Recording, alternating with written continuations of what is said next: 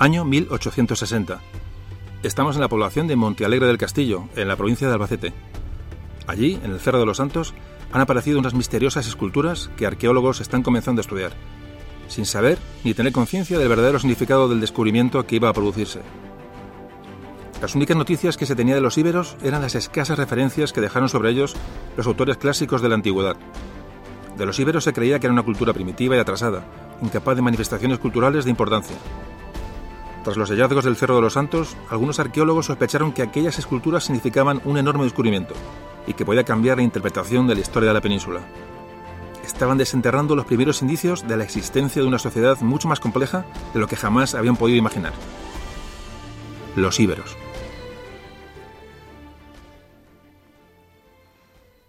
Memorias de un tambor.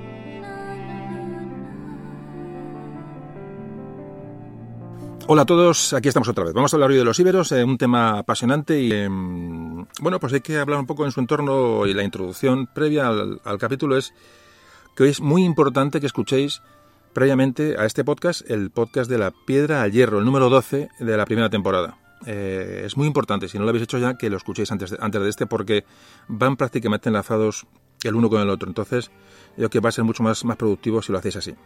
Ahí comenzamos a hablar de la revolución neolítica, que se dio entre el 5000 y 3000 a.C., fijaos hasta dónde nos, fuimos hacia atrás. Hay un enorme desarrollo en esa época de la agricultura y la ganadería, eh, eh, lo que lleva a estas gentes a, bueno, a una, economía de tipo, digamos, de tipo productivo. Entonces lo importante de esta época es que se reemplaza poco a poco a esos cazadores recolectores, bueno, los que iban cogiendo lo que iban encontrando por la naturaleza, entonces esa, esa mm, agricultura incipiente provoca un sedentarismo, provoca bueno, un establecimiento de, las gentes en, lugares eh, fijos, se empieza a desarrollar la, arquitectura, en fin, hay un cambio mm, que se conoce como revolución neolítica que afectó eh, a la humanidad de una manera, de una manera impactante. digo que en un proceso de años muy largo, hablamos de miles de años de proceso. Hablamos luego de la, edad de los metales, que se produce a partir del 3000 a.C., hablamos de la edad del cobre, del bronce, del hierro. No vamos a entrar ya en detalles, porque ya digo, me gustaría que escucharéis este, este capítulo. En la península ibérica, durante la edad del hierro, em, es que es a partir del año 1000 a.C. aproximadamente, entran esos pueblos indoeuropeos que procedían del centro de Europa, por, entraban por los, por los Pirineos, y al mismo tiempo empiezan a entrar esos llamados pueblos colonizadores que hablábamos en aquel capítulo, que eran los fenicios, los griegos y más tarde los, cartagineses, que entraban por, eh, por el Mediterráneo. Entonces os hablaba también de que se producen eh, dos, grandes zonas culturales en la península ibérica. Eh, hablamos de trazar una diagonal, una imaginaria diagonal entre que unía más o menos Gerona con Huelva, más o menos, y entonces hablamos de que al este de esa, de esa línea podemos hablar de esos pueblos autóctonos indígenas de la península que recibirían la influencia de, los, de las culturas mediterráneas, de las culturas de Oriente, que sería la cultura íbera, y a la izquierda de esa, de esa supuesta diagonal, bueno, pues está, digamos, lo que se, ha conocido como la cultura celta. Bueno, pues esta zona de los íberos, esta zona ibérica, digamos que llegaron los, los fenicios sobre el año 1100 a.C., más o menos, luego llegaron los, los, griegos, los griegos hacia el 750 a.C., y finalmente eh, llegaron los cartagineses, de los que hablaremos luego, eh, en torno al siglo V antes, antes de Cristo.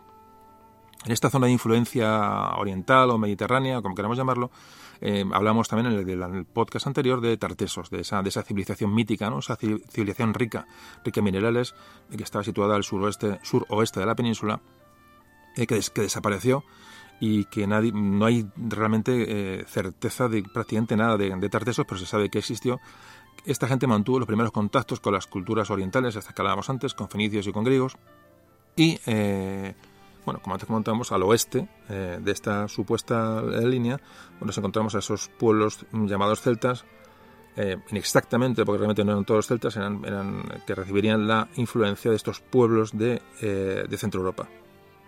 Y también hablábamos como a partir del siglo II a.C., bueno, pues eh, en la zona de lo que es hoy, hoy la meseta central, pues fue un lugar, digamos, de, mezcla, un lugar fronterizo entre estas dos culturas, y a esta gente se la conoció como celtíberos. Bueno, pero más o menos de una manera básica y resumida, es, más o menos esta es la, la, entradilla de hoy, puesto que hay un podcast entero que, que hace la introducción histórica, y bueno, para que os situéis, y nada, y comenzamos ya con los íberos.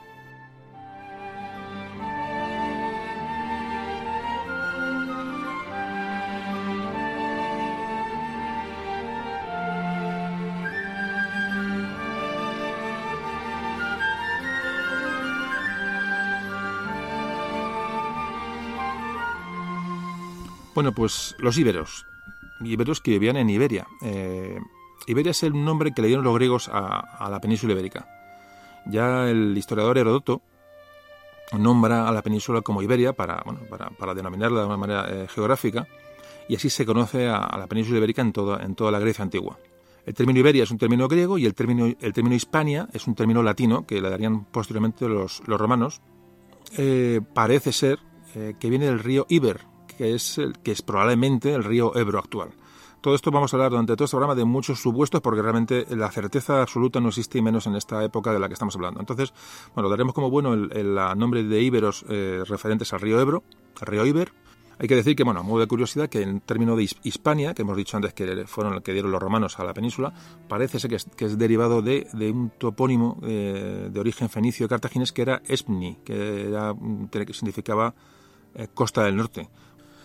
De los íberos eh, hablábamos de la importancia de lo que es el alfabeto, ¿no? que es el lenguaje, cómo los fenicios bueno, llegaron aquí y, nos, bueno, y, cómo nos, nos, nos, dieron su, su alfabeto nos, nos, eh, para alfabeto comercial, para hacer sobre todo de transacciones comerciales. Unas, un, eh, bueno, entonces esta importancia del alfabeto es, es, básica para estudiar una, cultura arqueológicamente y, los historiadores, pero nos encontramos con que el habla de los, de los íberos su alfabeto, aunque se conoce, mm, digamos, su traducción no existe. Es un completo mm, enigma para filólogos y arqueólogos. Este es un gran problema con el que nos encontramos para estudiar a los iberos. Hay mucho eh, de grabado, mucho escrito, pero, pero no se ha podido traducir.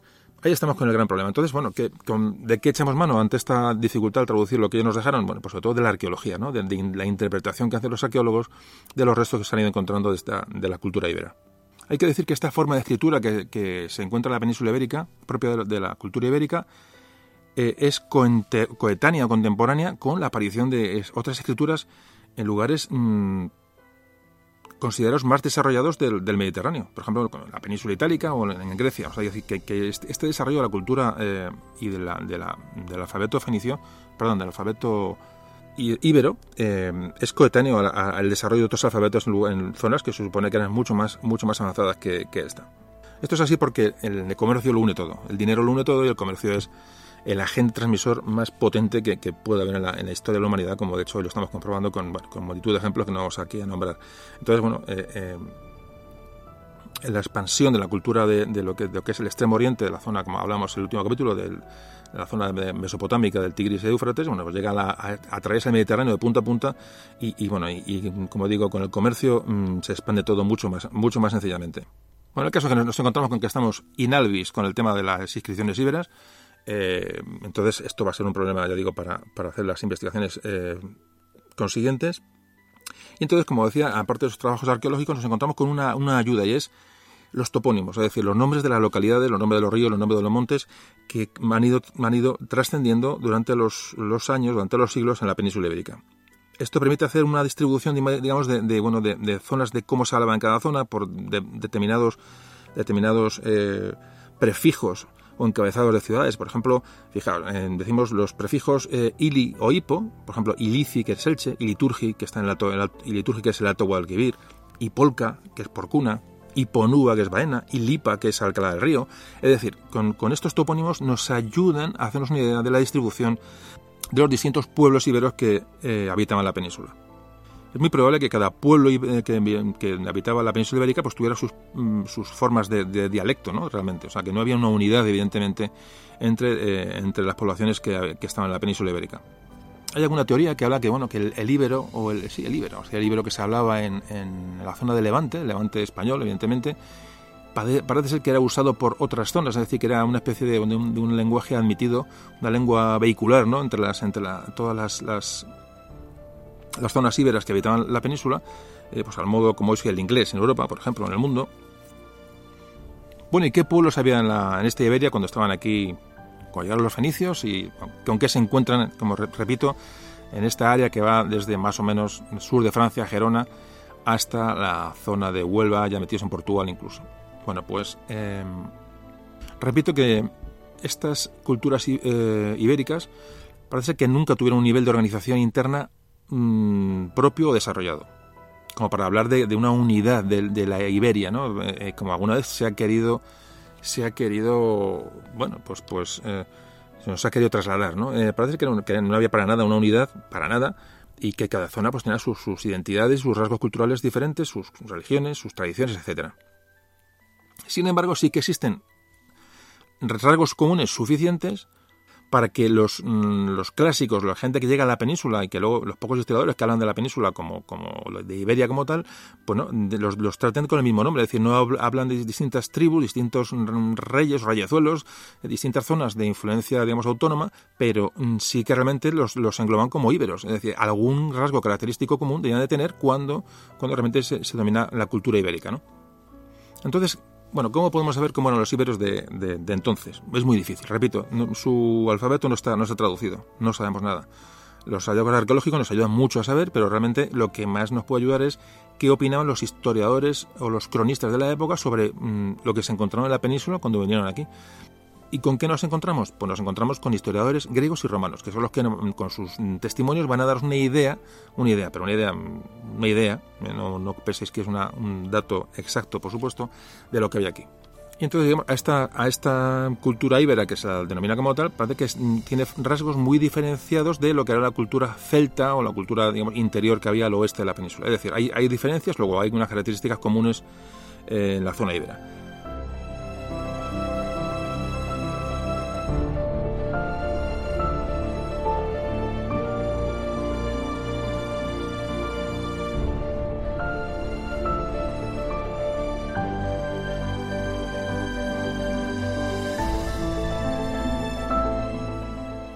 Bueno, pues entonces nos encontramos con las eh, comunidades ibéricas que encuentran los historiadores clásicos, los autores clásicos que se encuentran cuando, cuando llegan a, la, península.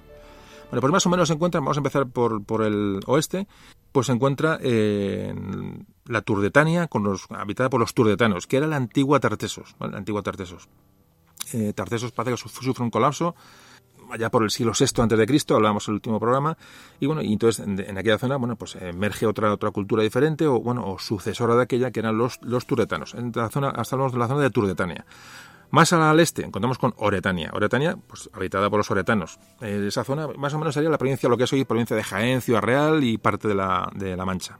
Se llama así porque se llama Oretania, porque tiene un gran un, un centro, un centro, una población que era, que era el eje de la zona, que se, llamaban eh, Opidum.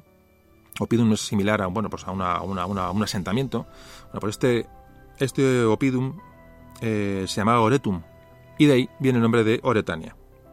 Ahí se encontraron importaciones eh, cerámicas griegas que, como zona de paso de comercio con, bueno, con las cordilleras béticas de, mineral y puntos del Mediterráneo, es decir, una zona de paso entre minerales por un lado y comercio de, cerámica griego que venía desde el Mediterráneo, es una zona, una zona interesante, esta Oretania. Más eh, luego nos encontramos con, con, la Bastetania, Bastetania, que es el este de la provincia de Jaén, actual provincia de Granada y una parte de Murcia. Los bastetanos es el nombre derivado de, de otro de otro opidum o centro o centro un opidum ah, pues si hablamos ahí del tema es, es bueno digo un centro fortificado una ciudad en alto normalmente bueno que estos íberos iban construyendo bueno como bueno para protegerse para y como centro dominante de zonas mm, más amplias con otros centros secundarios. Entonces, los, estos opidum grandes, o, centros, o ciudades, o, poblaciones, o ciudades eh, incipientes, bueno, pues eran eh, en esta zona de Bastetania parece ser, parece que el nombre viene de la, de, la, de, Basti, que era Baza, en Granada. Pero, ya digo, son interpretaciones. No se sabe a cierta cierta, pues no se sabe dónde estaba Basti. Hay arqueólogos e historiadores que la han asociado con Baza. Parece que tienen mucho enlace con las, factorías púnicas o fenicio-púnicas, que luego hablaremos del tema.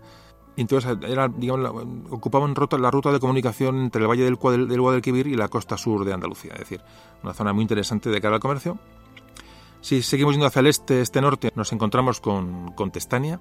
Contestania es una zona al sur de Valencia, eh, ocupa el sur de Valencia, Alicante y norte de Murcia, y parte de la provincia, unas zonas de la provincia de Albacete.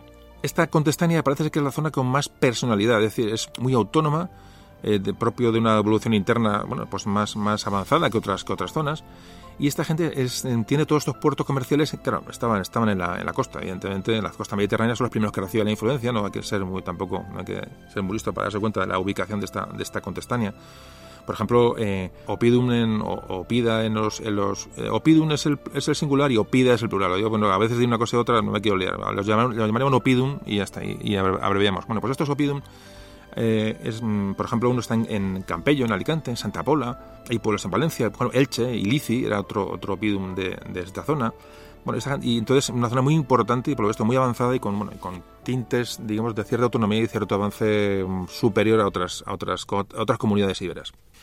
Pasamos a Edetania. El gran centro, el gran opidum de, de Edetania es Edeta, la ciudad de Edeta, tosal de San Miquel de Liria, en Valencia, y es la cabeza de esos otros establecimientos secundarios que antes hablábamos. Muy importante esta de Tania, ¿por qué? Porque mm, era una zona de paso claro y clave de la vía de la vía Heraclea, de la vía de Hércules, que, bueno, que en época prerromana, luego sería la vía Augusta. Entonces es muy importante porque, por ejemplo, ahí, por ahí, ahí estaba Sagunto, la ciudad de Sagunto, la antigua Arse ibérica. Sagunto es nombre, nombre romano y Arse es el nombre ibérico de, Sagunto. Bueno, pues luego hablaremos de Sagunto un poquito más, más, más detenidamente. Bueno, pues esto estaba en la Eretania. Seguimos hacia el norte nos encontramos con la zona del Valle del Ebro, que eran poblaciones de raíz ibérica, y ya mm, fronterizas con comunidades celtibéricas o celtas del, interior de la península. En el norte de Castellón, Cataluña y sur de Francia nos encontramos, bueno, pues, pues varias, eh, varias comunidades. Hablamos del norte de Castellón, el litoral de la provincia de Tarragona, nos hablan de los de los Ilergetas o Ilergabones, eh, donde hay una enorme presencia de materiales fenicios, es decir, en la zona mediterránea, lógicamente la influencia fenicia y griega es, superior. ¿Os acordáis que hablamos en el último podcast que los griegos habían fundado dos colonias importantes al norte, que eran, que eran Emporión y Rode, que bueno, que hoy están en la provincia, en el Golfo de Rosas, eh, estas zonas tienen influencia fenicia y griega, bueno, pues al, al, vamos a poner al 50%. Entonces, eh, hablamos de que en el interior de la provincia de Tarragona estaban los quesetanos, en torno a otro gran opidum que era Quese. Pues en Barcelona estaban los layetanos, en, en Lérida los, los mm, ausetanos, y luego más al norte ya acabamos con esta definición de pueblos ibéricos. O íberos eh, estaban los, eh, los indiquetes en la zona de la zona de Gerona que tuvieron un desarrollo espectacular. Mmm, probablemente se, se, o se cree debido al comercio con las dos ciudades griegas de la costa que hoy es Gerona. Y luego nos encontramos por, eh, por último bueno, algunas comunidades ibéricas que tenían bien el litoral sur de Francia. Y bueno estas cantidades se movían un poco más en la, bueno, en la, con la influencia de eh, la ciudad griega de Masalia o Marsella hoy. Bueno, pues esta ha sido, eh, en grosso modo, grosso modo, muy grosso modo, las, las poblaciones íberas. Las hemos, probablemente me haya dejado alguna en el tintero, pero bueno, más o menos a que tengáis un poco de idea de, de bueno, la cantidad de, de, poblaciones que hay, un poco su ubicación geográfica. Y, y, bueno, y estamos hablando de una, de una sociedad ibérica bastante atomizada. Bueno, que hay muchas poblaciones eh, eh, bueno, distribuidas por toda la zona ibérica, ¿no? que nos da una idea un poco de la, de la, de la complejidad del asunto que vamos a tratar.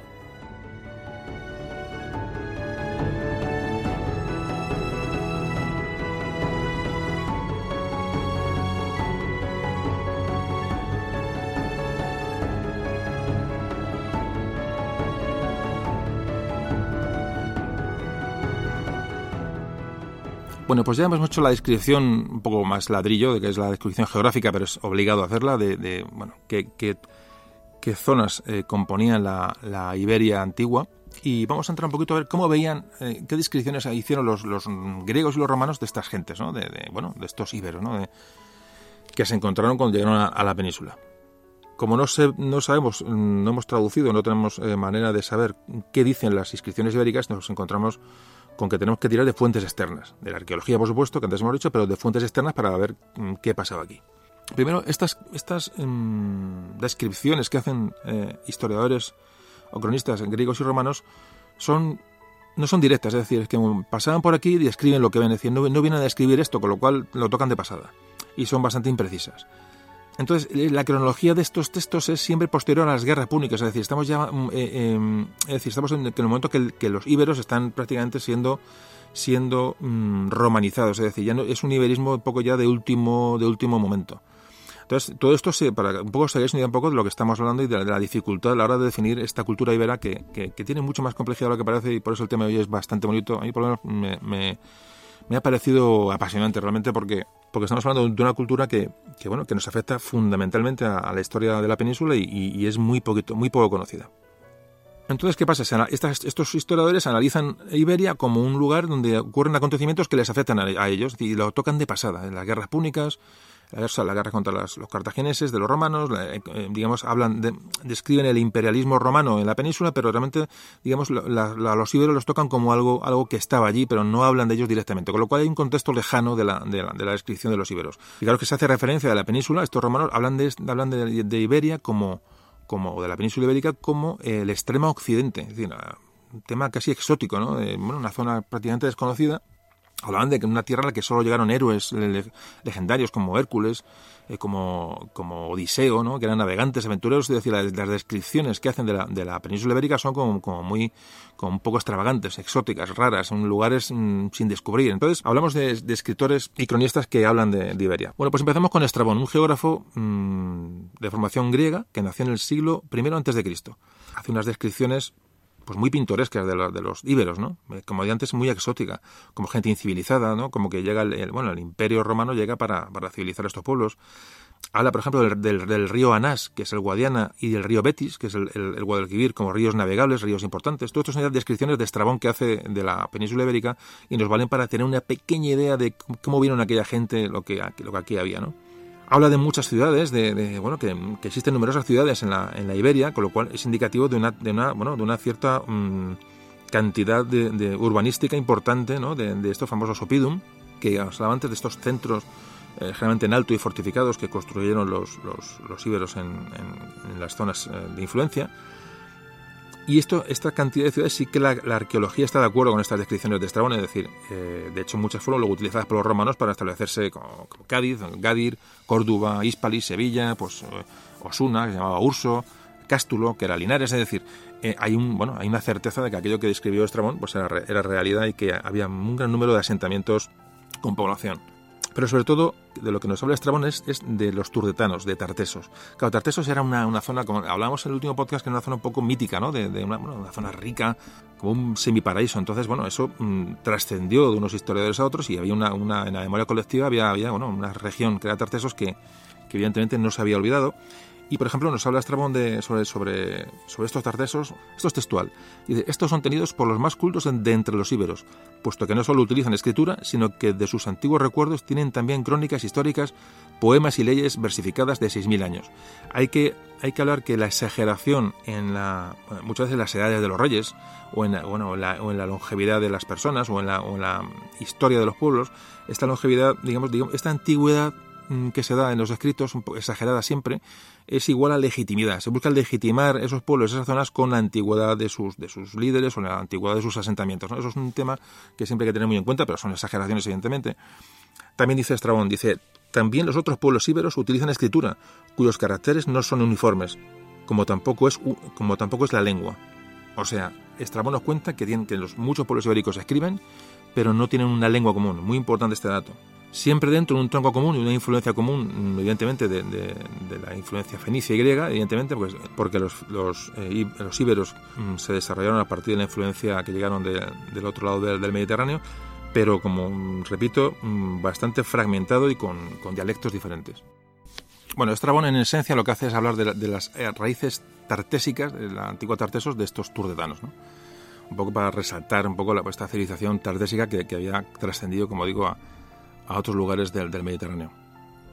Resalta como eh, las, industrias de salazones, que ayer hablábamos en el último podcast, de oro, de estaño, en fin, tierras muy fértiles, eh, abundancia en general, es decir, tartesos, la definición de tartesos como, como casi como paraíso.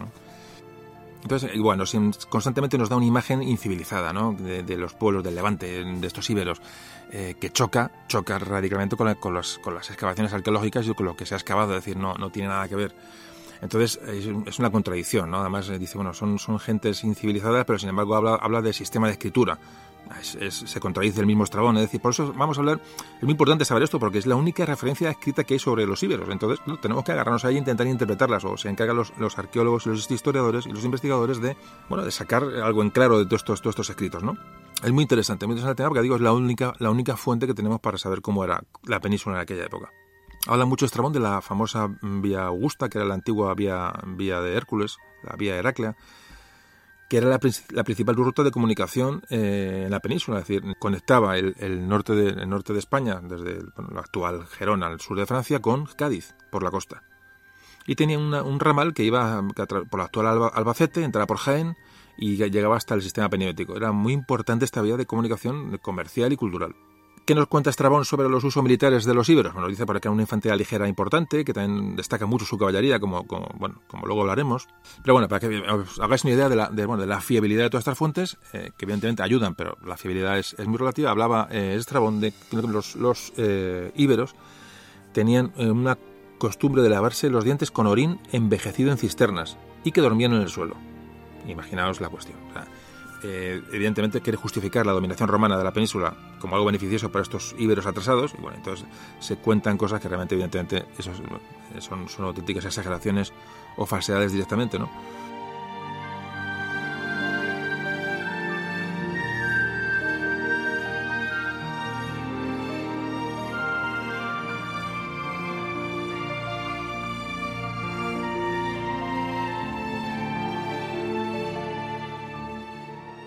En resumen, Estrabón lo que hace es aplicar el concepto bárbaro a la zona ibérica frente a, la civilización romana que viene bueno, pues con, sus, con sus cualidades y sus, sus bondades, ¿no? Salvo con los turdetanos, la antigua Tartesos. Ahí mm, los trata de una manera de una manera elevada y bueno y les da, la, importancia que, él, considera. Bueno, este es, esto es un cuanto a Estrabón. Otros, este es digamos donde más, que más datos han dejado. Otros, otros autores, otros escritores, por ejemplo, Diodoro Sículo, que, que lo ubicamos en el 76 a.C., es decir, ya muy posterior a todo lo que vamos a hablar, es decir, son, son crónicas muy posteriores a, la, a los íberos, al apogeo íbero de alguna manera, ¿no? Lo cual sí, hay que ponerlo más en cuarentena todas estas, estas escrituras, estas opiniones. Este Diodoro Sículo también hace eh, alusiones a la riqueza de metales en la península ibérica, exagerando, evidentemente no cuenta en sus, en sus crónicas cómo vio como mercaderes fenicios eh, tiraron las anclas de sus naves eh, por la borda y fundieron nuevas anclas de plata para poder cargar con más plata para volver a, su, a su origen. Es decir, bueno, exageraciones, pero son curiosas. Es habla mucho de ese conjunto de reyes menores que ejercían su control sobre áreas mm, determinadas. Es decir, eh, Diodoro también, Sículo también nos dice, nos habla de, bueno, de unas, pequeñas, mm, una división territorial eh, marcada. Otro escritor que habla de los íberos es Pomponio Mela. Eh, este da información geográfica. Es, bueno, este contemporáneo de, fijaros, de, de Claudio, para que os hagáis una idea. Ya, es, ya vamos avanzando en el tiempo.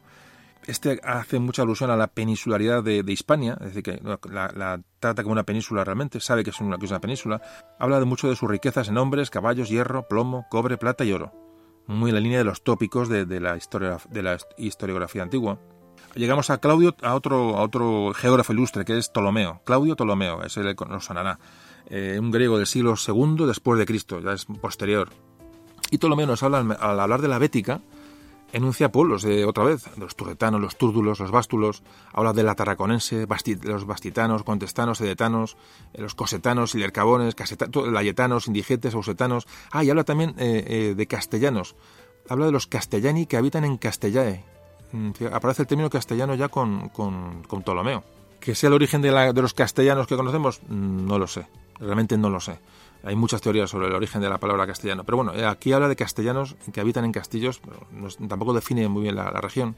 Luego hubo muchos más historiadores en Roma que Polibio, Tito Livio, eh, César Apiano, Casio, eh, Nepote, que ofrecen todos mm, información, como decía antes, tangencial, es decir, no, no hablan exclusivamente de aquí, hablan, bueno, hubo una batalla, hubo un emperador, hubo una aventura, hubo X, y, está, y pasaba por aquí, entonces describen de manera, de manera muy, muy lejana cómo era la zona ah, ibérica en aquella época. Y sobre todo, cuando nos lo definen más es cuando hablan de la, de la segunda, sobre todo de la Segunda Guerra Púnica, que, como todos sabéis, bueno, pues entre cartagineses y romanos, el teatro de operaciones es la península. Entonces ahí vuelven a hablar de, Iberia, pero otra vez como escenario de la Guerra Púnica. Con lo cual no, no, hay, unas, no hay unas descripciones eh, propias de, de, los íberos ni de la zona, de la zona ibera. Y ya acabando con, esta fase de, de, referencias eh, de historiadores de la, de, la, de la antigüedad hacia los íberos o hacia Iberia, hablemos de Tito Livio, que también os sonará. Un historiador muy, eh, muy conocido. Este nació en, entre el año 65, o sea, más o menos en el año 60 antes de Cristo.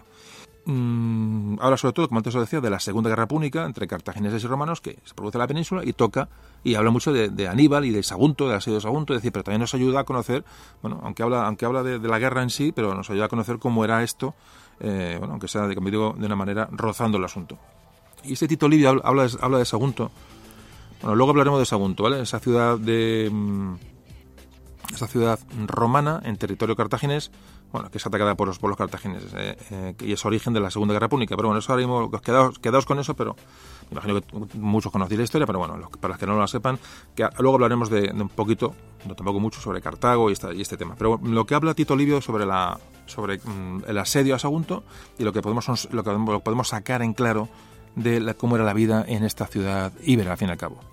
Dice Tito Livio, como para escucharlo, se había ido situando poco a poco alrededor la multitud mezclándose a asamblea del pueblo y senado. Súbitamente los ciudadanos principales se retiraron antes de que se diera una respuesta. Reunieron en el foro todo el oro y plata del tesoro público y probado, y arrojándolo al fuego encendido, con ese fin, deprisa y corriendo, también ellos en su mayor parte se precipitaron a las llamas. Bueno, este pasaje de Tito Livio hay que tener cuidado con él porque, claro, está escrito digo, desde esta óptica de autor romano del, del, del siglo I Cristo, eh, con su visión romana de la, de la, bueno, de la península, es decir, cuidadito con esto. Entonces habla de, habla de una asamblea del pueblo, de un senado. No está claro que en Sagún tuviera tal avance cívico, ¿no? En, para nada. Pero bueno, él da, él, no, eh, él habla de modelos, de modelos latinos, ¿no? Que, que, que, que había en Sagunto, bueno, de cierta institución, o sea, como que en Sagunto había unas ciertas, ciertas instituciones públicas más complejas ¿no? que lo que en, que en, el resto de Iberia. Bueno, puede ser real, ¿no? No hay, no hay, no hay comprobación fehaciente de esto, eh, por lo menos a día de hoy. Repito, estos podcasts se graban y mañana, bueno, Dios sabe cuándo se a escuchar esto, ¿no? A día de hoy no hay una certificación exacta de esto. Bueno, Sagunto, que se exageró muchísimo por los, estos historiadores latinos, fue una, fue, una, fue una provocación, fue una afrenta a Roma y origen de la guerra con los cartagineses. Y luego también la propia historiografía española se ha ocupado también de amplificar y de magnificar ¿no? esta, esta, el tema de Sagunto en base a estas, a estas narraciones de Tito Livio. Es decir, no hay, no hay más. Pero bueno, sin duda hay que ver a, a Sagunto, la, antes hablamos de esa Arse, se llama Arse, el nombre era Arse ibérico, Sagunto como una ciudad de un puerto importante, acostumbrada a, a, de primera mano a, tratar con, eh, con, pueblos del Mediterráneo, con pueblos de, del Oriente, con fenicios, con griegos, eh, y que, bueno, per perfectamente por su importancia, tiene un puerto muy importante, por su importancia económica y social, puede tener a un tipo de, de bueno, de instituciones más desarrolladas, instituciones mm, sociales o cívicas o políticas más, más desarrolladas eh, que otros, evidentemente puede ser. Eh, ya digo que Sagunto era, fue una, una, ciudad de fundación griega, de, los fundadores eran griegos, entonces, bueno, pues, pues la tradición comercial de Sagunto es muy antigua y perfectamente puede ser Sagunto un lugar diferente y un lugar a bueno, a que que pueda tener ciertas eh, connotaciones, mmm, ya digo, políticas superiores, ¿no? Bueno, de paso os aconsejo la visita, la visita a Sagunto, muy, muy, muy bonito. Tiene un museo arqueológico estupendo, tiene unas, bueno, si aún no lo, no lo conocéis, vale la pena ir allí.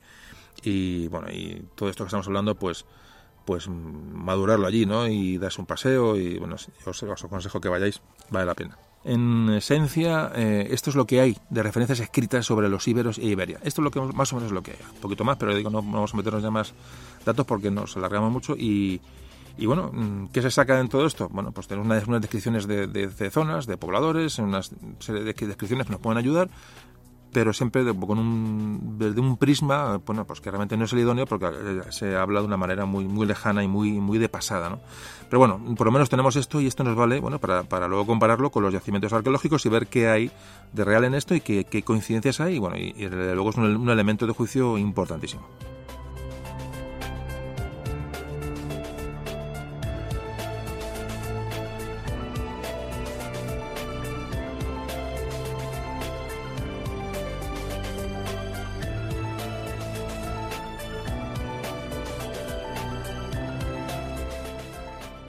Bueno, pues vamos a hablar de la sociedad, eh, bueno, de la sociedad íbera, ¿no? de manera mm, general. Y como hablábamos en el podcast de, en el capítulo de la piedra al hierro, eh, hablábamos de la importancia de los, de los, bueno, de las necrópolis, de los, bueno, de los restos funerarios para eh, tener conocimiento de, una, de las sociedades de la época, porque es, absolutamente vital porque es, digamos, lo que se ha conservado mejor. Es lo que se ha llamado la, arqueología de la muerte. Se trasladaba la, cómo era la vida, la vida de la gente luego a la, a la, muerte, es decir, su nivel en la vida se trasladaba luego a los, a los, a los enterramientos. ¿Cómo? Pues por la suntuosidad de los, de los, del enterramiento, por los, el ajuar con lo que la gente era, era enterrada.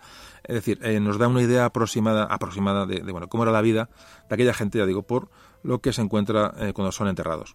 Hay que decir que, la, que, bueno, que esta Iberia, esta zona íbera, eh, tan amplia, se encontraba en estos circuitos comerciales mediterráneos y de luego fue muy influenciada positivamente por los, todos los pueblos que venían por aquí, es decir, griegos y fenicios eh, fundamentalmente. Entonces, este, este, comercio, esto hablábamos en el último capítulo, ¿qué es, ¿en qué se tradujo? Bueno, en el surgimiento de unas élites, unas élites sociales que contaban bueno, con el apoyo, pues, lógicamente, en aquella época, eh, de, bueno, de, un, estamento militar importante y también de un estamento sacerdotal, un, estamento religioso del cual luego hablaremos y que también tiene una importancia clave. Bueno, pues estos, estos historiadores latinos y griegos, eh, historiadores antiguos, hablan, se refieren a los gobernantes ibéricos como con el término regulus. Eran señores, como unos señores feudales, para hagamos una idea, que eh, tenían poder sobre un territorio, pero que amplio, pero que estaba, digamos, dominado por, como antes decíamos, por distintos asentamientos, esos, esos opidum, y ejercían su poder también con un, poder militar, con una famosa, bueno, lo que se llama la devotio. La devotio era, era un juramento que hacían caballeros, hacían, habían eh, eh, caballeros de confianza de estos, estos reyes, pequeños reyes o reyezuelos, en los cuales se, comprometían a no sobrevivir a ese jefe durante una batalla, es decir, un juramento que viene muy antiguo, en, el comienzo de, digamos, de esta, de Iberia incipiente. ¿Cómo sabemos que, es, que existía esta, estas, monarquías, por decir una manera, estos jefes, bueno, con, mucha influencia sobre, su gente? Pues porque, por ejemplo, se han encontrado, hay un descubrimiento que es muy importante, que es el, hay un monumento funerario que se descubrió en la provincia de Albacete, el llamado el monumento funerario de Pozomoro, eh, que en sus relieves, lo poquito que queda en sus relieves, evidentemente se ven unas influencias mm, enormes de Oriente y cómo había aquí ya unas, unas monarquías de tipo sagrado, muy al tipo oriental. Es decir, el gobernante, en ese momento, hablamos de los primeros momentos de, de esa Iberia inicial, el gobernante era mm, parte Dios, ¿vale? Entonces mm, utilizaba la religión para justificar un poco su, su para dar em, legitimidad a su poder. Por ejemplo, en, hay una zona en Badajoz, hay una excavación en Badajoz, en, en de la Serena, donde se ha excavado un, un, palacio, que era un palacio también santuario, de un monarca de estos sagrados, bueno, pues como, se pudo encontrar en, las ciudades mm, del Próximo Oriente, en, en, Mesopotamia. Es decir, hay una influencia grande de, este, de, estos personajes sobre la gente utilizando la religión como, como para validar su poder, ¿no? Pero ¿qué ocurre? Que poco a poco se produce un descenso de estos grandes eh, enterramientos eh, personales, eh, suntuosos, de, una, de un rey dios, y se empieza a, crecer la cantidad de sepulturas importantes, pero más pequeñas. Mm, ¿Qué esto qué nos quiere decir? Bueno, que hay una capa social que empieza a acceder a la capa, a la capa superior. Normalmente por temas, por, bueno, por hechos militares, generalmente, ¿no? Porque, bueno, em, empieza a cambiar esa visión de, ese, de ese rey mm, como algo divino a, mm, a que el mando lo va a, lo va a ejercer probablemente un caudillo también, pero con más gente alrededor. se crea, digamos, una nueva, una nueva aristocracia que ya se aleja de esa divinidad de, ese caudillo antiguo. Hay que decir que esta, una característica de esta clase dominante, esta aristocracia eh, de la que estamos hablando, íbera, en general, hay, un, elemento común y es el caballo. El caballo mm, va ligado a la clase dominante siempre. Es decir, bueno, para tener un caballo y mantener un caballo, siempre con fines militares, eh, hace falta dinero, hace falta mucho, hace falta poder, es decir, no todo el mundo puede tener un caballo y mantenerlo. Entonces el caballo siempre ha sido símbolo de, de, digo, de aristocracia o de estatus social. Entonces, como decíamos antes, bueno, pues eh, a partir del siglo del siglo IV, más o menos antes de Cristo, se detecta un cambio en las estructuras sociales de estas culturas íberas. Las sepulturas son más modestas, los ajuares mm, están llenos de armas, es decir, los enterramientos empiezan a aparecer llenos de armas. Hay, como antes decía, una, esa, esa capa social militar que empieza a coger poder y empieza a, difundirse, es decir, hay un acceso de, las, de otras capas sociales a la, aristocracia de, estos, de estos pequeños reinados.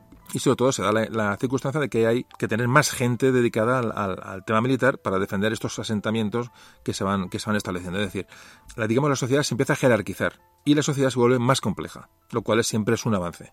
Eh, no, hay, no hay datos, no hay, no hay restos de eh, que nos puedan eh, hacer pensar que había esclavismo en, las culturas ibéricas. Pues por lo menos no al estilo que, con el que existían en, la Roma antigua, es decir, un mercado un mercado mm, oficial de esclavos, ¿no? De, pudo haber esclavos a, nivel local, ¿eh? alguna, bueno, alguna batalla, alguna guerra entre, entre, entre zonas, pero realmente no existen pruebas de que hubiera una, esclavitud eh, regulada en el mundo ibérico. Bueno, pues esta estructura en la que se encuentran esto que hemos hablado es lo que se encuentran cuando llegan a la península los cartagineses y los romanos en el siglo III a.C.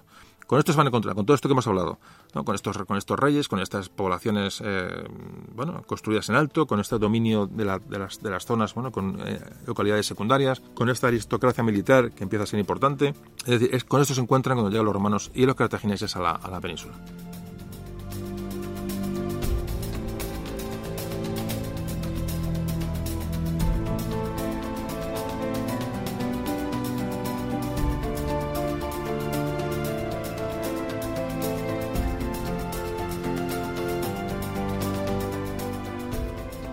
Bueno, ¿y cómo se vivía en la, bueno, como el resto de la población? ¿Cómo vivían las poblaciones ibéricas? Más o menos, ¿qué se sabe de, aquello? Los mortales, entre comillas, pues tenían rituales de enterramiento, hablando siempre del ritual de enterramiento como una parte fundamental para saber qué pasaba entonces, seguramente eran, eran, sufrían los cuerpos una cremación, eran, eran incinerados sin, sin enterrar. Y no, y no eran enterrados, con lo cual no quedan restos arqueológicos de estas, bueno, de las capas las capas bajas de la, de la sociedad ibera. Entonces, ¿cómo sabemos cómo vivían esta gente? ¿Cómo podemos saberlo si no hay enterramientos o no hay, no hay datos importantes en, eh, funerarios? Digamos, sabemos cómo vivían según las ocupaciones de los centros, de estos núcleos que habitaban esta, estas gentes. Entonces, se sabe que la base de la economía ibera era, era agricultura y ganadería, evidentemente, no eso es una obviedad. Se han encontrado muchos eh, silos, eh, ánforas. También se han encontrado ánforas y restos ibéricos en otros pueblos fuera de la península, con lo cual esto ha dado que pensar que hay excedentes de producción en las poblaciones iberas que eran eh, intercambiados con otras poblaciones de, fuera de la zona de influencia, con lo cual, bueno, esto da, beneficios y, sería una actividad muy importante, la, la, agricultura en concreto, lo que también da, que, da la idea de que haría falta grandes, grandes eh, cantidades de personas para eh, dedicarse a la tarea agrícola, puesto que, puesto que daba excedentes. Estos son, evidentemente, teorías. En cuanto a los útiles de labranza que se han encontrado en las, excavaciones de los íberos, bueno, pues eh, mm, son muy similares a otras culturas mediterráneas. Es decir, en la, llegada de fenicios y griegos, evidentemente, nos trajo un avance de golpe importante. Y de hecho, todos estos estas restos íberos no tienen nada que envidiar a otros restos encontrados en otras culturas del, Mediterráneo, supuestamente más avanzadas.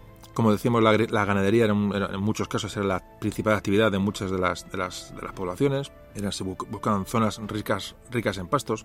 Esto se ha sabido bueno, con estudios botánicos o paleobotánicos ¿no? de las zonas. Se sabe lo que allí los animales comían, se han encontrado semillas. Es decir, hay un estudio muy interesante de la arqueología, de la, que es muy interesante todo este campo para averiguar y para deducir ¿no? cómo vivían aquellas, personas. En algunos yacimientos se detecta que había una una programación de la construcción previa a, la misma. Es decir, eh, em, parece ser que había no decir barrios, pero unas zonas de viviendas en función del rango social o de actividad económica. Por ejemplo, sí que se, ha visto que hay en las zonas donde hay actividad artesanal o de, o de tratamiento de metales, metalúrgicas, para que salieran bien los humos, para que eh, los vientos no dieran a la, no, no apagaran los fuegos, para canalizar las aguas de salida. Es decir, esas estructuras parece que están, que están agrupadas de una manera, eh, de una manera predeterminada, un poco armónica y eh, bueno, pues esta gente vivía en sus casas en, las ciudades, ciudades, como digo ciudades, imaginaos lo que es un, bueno, un, en, un, en el alto un cerro, pues 30 casas, ¿eh? 30 casas de adobe, vamos a, cuando hablamos de ciudades estamos hablando de una cosa muy incipiente, es decir, los, estos, estos mm, opidum eran, eran realmente mm, lo que hablamos en la, cultura castreña del último podcast de, los celtas, bueno, pues centros amurallados, ¿no? Con una serie de viviendas en, en su interior, pero muy precarios, es decir, casas, casas pequeñas, generalmente eran, eran casas cuadradas, eh, de planta cuadrada, que servía a esta gente, a estas gentes para refugiarse sobre todo y descansar, pero también les servía como almacén y centro de trabajo, es decir, eh, cumplían todas las, todas las funciones porque se han encontrado en excavaciones, se han encontrado por dentro de las casas, pues eh, molinos manuales para, para hacer harina, muchos recipientes cerámicos, pues, jarros y ánforas para almacenar el agua, eh, para almacenar vino, para almacenar aceite. Se han encontrado también para almacenar, eh, almacenar salazones, muy usados en la época. todos los, los, aperos, todos los útiles de trabajo agrícola también estaban guardados en las casas. Las vajillas que tenían, eh, bueno, pues copas, ollas, eh, bandejas, es decir, muy, muy variado. Parece que tenían a veces tenían más de un piso estas, estas viviendas y sobre todo el centro del, del de, este, este centro de estas casas era el hogar, el, el hogar, el fuego, el, el, donde, donde se encendía el fuego, donde la gente se calentaba y se, se, donde cocinaban y donde realmente, bueno, pues imaginaos aquella época vivir, esos inviernos, bueno, tenía que ser tremendo y cómo esa gente pues se refugiaba en estas, en estas pequeñas casas, ¿no? De, de, para, bueno, para refugiarse. La verdad es que muchas veces uno se pone en los pellejos de esta gente y, bueno, y la verdad es que es, que es, es, mm, es, muy interesante intentar, intentar imaginarse cómo era aquella, aquella vida, muy interesante. Bueno, pues ¿qué ocurre? Que estos eh, poblados que estamos hablando, estos, estos eh, opidum, y empiezan a poner murallas, digamos, se, se, suelen construir donde las defensas naturales son, son obvias y claras. Riscos, donde hay, en fin, todos habéis visto en la península un montón de casos, ¿no? De ciudades que están puestas en, o están pueblos que están eh, ubicados en lugares defensivamente eh, mm, inexpugnables. Bueno, pero además esta gente ya lo que hace es, en las zonas que no son inexpugnables por la, la orografía, pues ya empiezan a, a, construir murallas. Empiezan a hacer una estructura de defensa, en esos flancos que quedan puedan quedar desprotegidos, empiezan a construir murallas para completar la, la defensa. Ahora ya empieza a convertir este, este proceso de, de, de, de, fortificación y ya de urbanización más organizada, ya empiezan a convertirlos en, en podemos hablar de pequeñas ciudades, ¿vale? Pequeñas ciudades y, de un, y de un espíritu de las gentes que viven allí como de ya de comunidad. Es decir, cuando tú a la gente la metes dentro de una muralla, eh, en, psicológicamente ya estás, digamos, eres una comunidad cerrada, una comunidad que vive en un sitio. Eh, entonces, mmm, hablamos ya de, bueno, de incipientes ciudades y ciudades más complejas. Fijaos que en estas, torres, en estas ciudades ya se empiezan a, fortificar. Fijaos qué interesante es el tema. Yo creo que es, que es sobre todo cuando viajemos por ahí a, a, y vemos, cuenta, ¿no? esto era una ciudad íbera, era tal. Veamos restos, veamos, o vemos la estructura de una ciudad y pensar que aquellos eran, eran aquello fue un, un, opidum, no fue, luego fue romano y fue, la verdad que es, que es, que es mm, interesantísimo y para disfrutar luego, ya digo, después de estas, de estas, de estas charlas, de verdad, sí, ojalá y, os iba mucho para ir al pueblo al lado que conocéis, o en vuestro propio pueblo, en vuestra propia ciudad, y ver y verlo con otros ojos. De verdad que es que es un poco la intención de estas, de estas charlas. Bueno, no me enrollo que, que vamos muy tarde y, esto va esto va para largo. Ya sé que a algunos gusta que sea largo, pero, pero bueno, no es cuestión de, hablar por hablar. Que me enrollo mucho. Eh, donde íbamos... Ah, sí, que, que bueno, se convierten en espacios en incipientes ciudades con una, una, sensación de comunidad de estas gentes que vivían dentro de, estas, de estos complejos ya fortificados. Y entonces eh, es verdad que mucha, bueno, muchas, eh, muchas mm, viviendas se, se, apoyaban o se adosaban a la muralla ¿no? para utilizar esa muralla como, bueno, como una pared de las viviendas. Es muy, es muy común esto. Y se empiezan a construir torres defensivas de gran tamaño. Torres y bastiones en estas ciudades, en estas ciudades eh, íberas. ¿Qué ocurre? Que esta, eh, esto se ha investigado mucho. Eh, parece que es desproporcionado porque en, no se han documentado eh, que lo, no se ha documentado que los íberos tuvieran armas de asedio potentes, es decir, catapultas, etcétera. Pero ¿por qué se cree que hacían esto? Bueno, pues para impresionar al potencial enemigo, bueno, pues mm, darle una sensación de, de poder, una sensación de, de, de defensa inexpugnable, ¿no? Eh, da un poco cuenta del poderío de esa, de esa ciudad. Y cuando estas ciudades van creciendo, empiezan a aparecer los espacios religiosos. Muy importante. Fijaos cómo qué evolución, ¿no? Estamos hablando, estamos hablando muy rápido, ¿eh? Muy rápido porque aquí esto no es el podcast de Dinamarca, con ciudades, con fechas, con viajes, con nombres, no. Aquí estamos hablando de una cosa muy general y muy básica, porque no, no más, tampoco hay mucho más conocimiento del asunto, es decir, no, se sabe mucho más de lo que aquí estamos hablando, pero, fijaos la, la, importancia de todo lo que estamos hablando. Cómo aparecen los espacios ya religiosos y la importancia de la religión en estos, en estos pueblos parece que empieza a haber monumentos religiosos ya a partir de finales del siglo V antes de Cristo empieza a haber ya una, una proliferación de monumentos religiosos ya dentro de estos de estas pequeñas ciudades.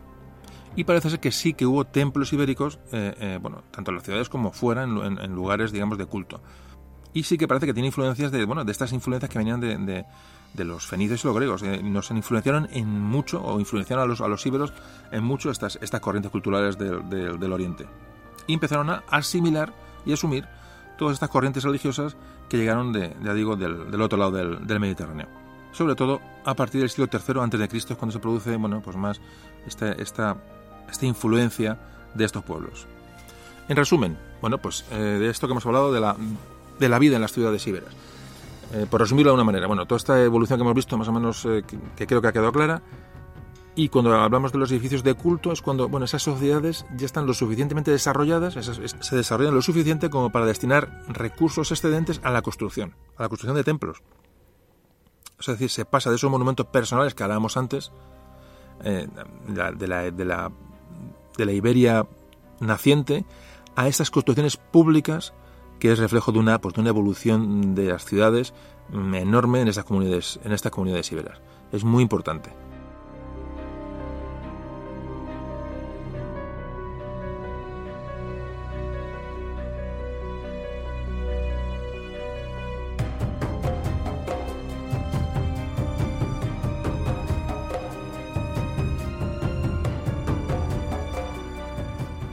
Bueno, pues vamos a hablar de las guerras en el mundo, en el mundo ibero. Eh, hay ya documentadas prácticas guerreras a través de estas estelas, eh, estelas eh, esculpidas en piedra, donde aparece siempre el guerrero como un noble. Entonces se piensa que en aquella época, en, hablamos de lo que es la, Iberia peninsular, no había unas guerras de conquista ni una, ni un ánimo de quitar territorio al lado, sino que eran, como hablábamos en su día, de las famosas racias. Hablamos en el programa de Castilla de la frontera del Duero, utilizamos esta, esta palabra que es, bueno, en busca, eran saqueos o, entradas en, el territorio enemigo para saquear y para devastar y para robar, más que una guerra de conquista. ¿no? Esto ocurría pues, también en el mundo ibérico, digo, según se ha podido más o menos deducir de excavaciones. Repetimos que eh, en, los enterramientos empiezan a, crecer el número de objetos militares que hay en las, en las, en las sepulturas, con lo cual, como antes decíamos, y lo repito, lo repito conscientemente, lo repito, es decir, no, lo hago porque me olvide lo que he dicho, sino me gusta repetir algunos conceptos, esa, se amplía esa aristocracia con, la, con una base social más baja. Es decir, en, la necesidad de guerreros hace que a las capas altas accedan capas, capas de abajo. Es necesidad simplemente numérica. Y esto se traduce en los enterramientos que empiezan a crecer con, eh, con guerreros, bueno, como digo, no son enterramientos monumentales del gran señor, sino que son enterramientos mucho más modestos.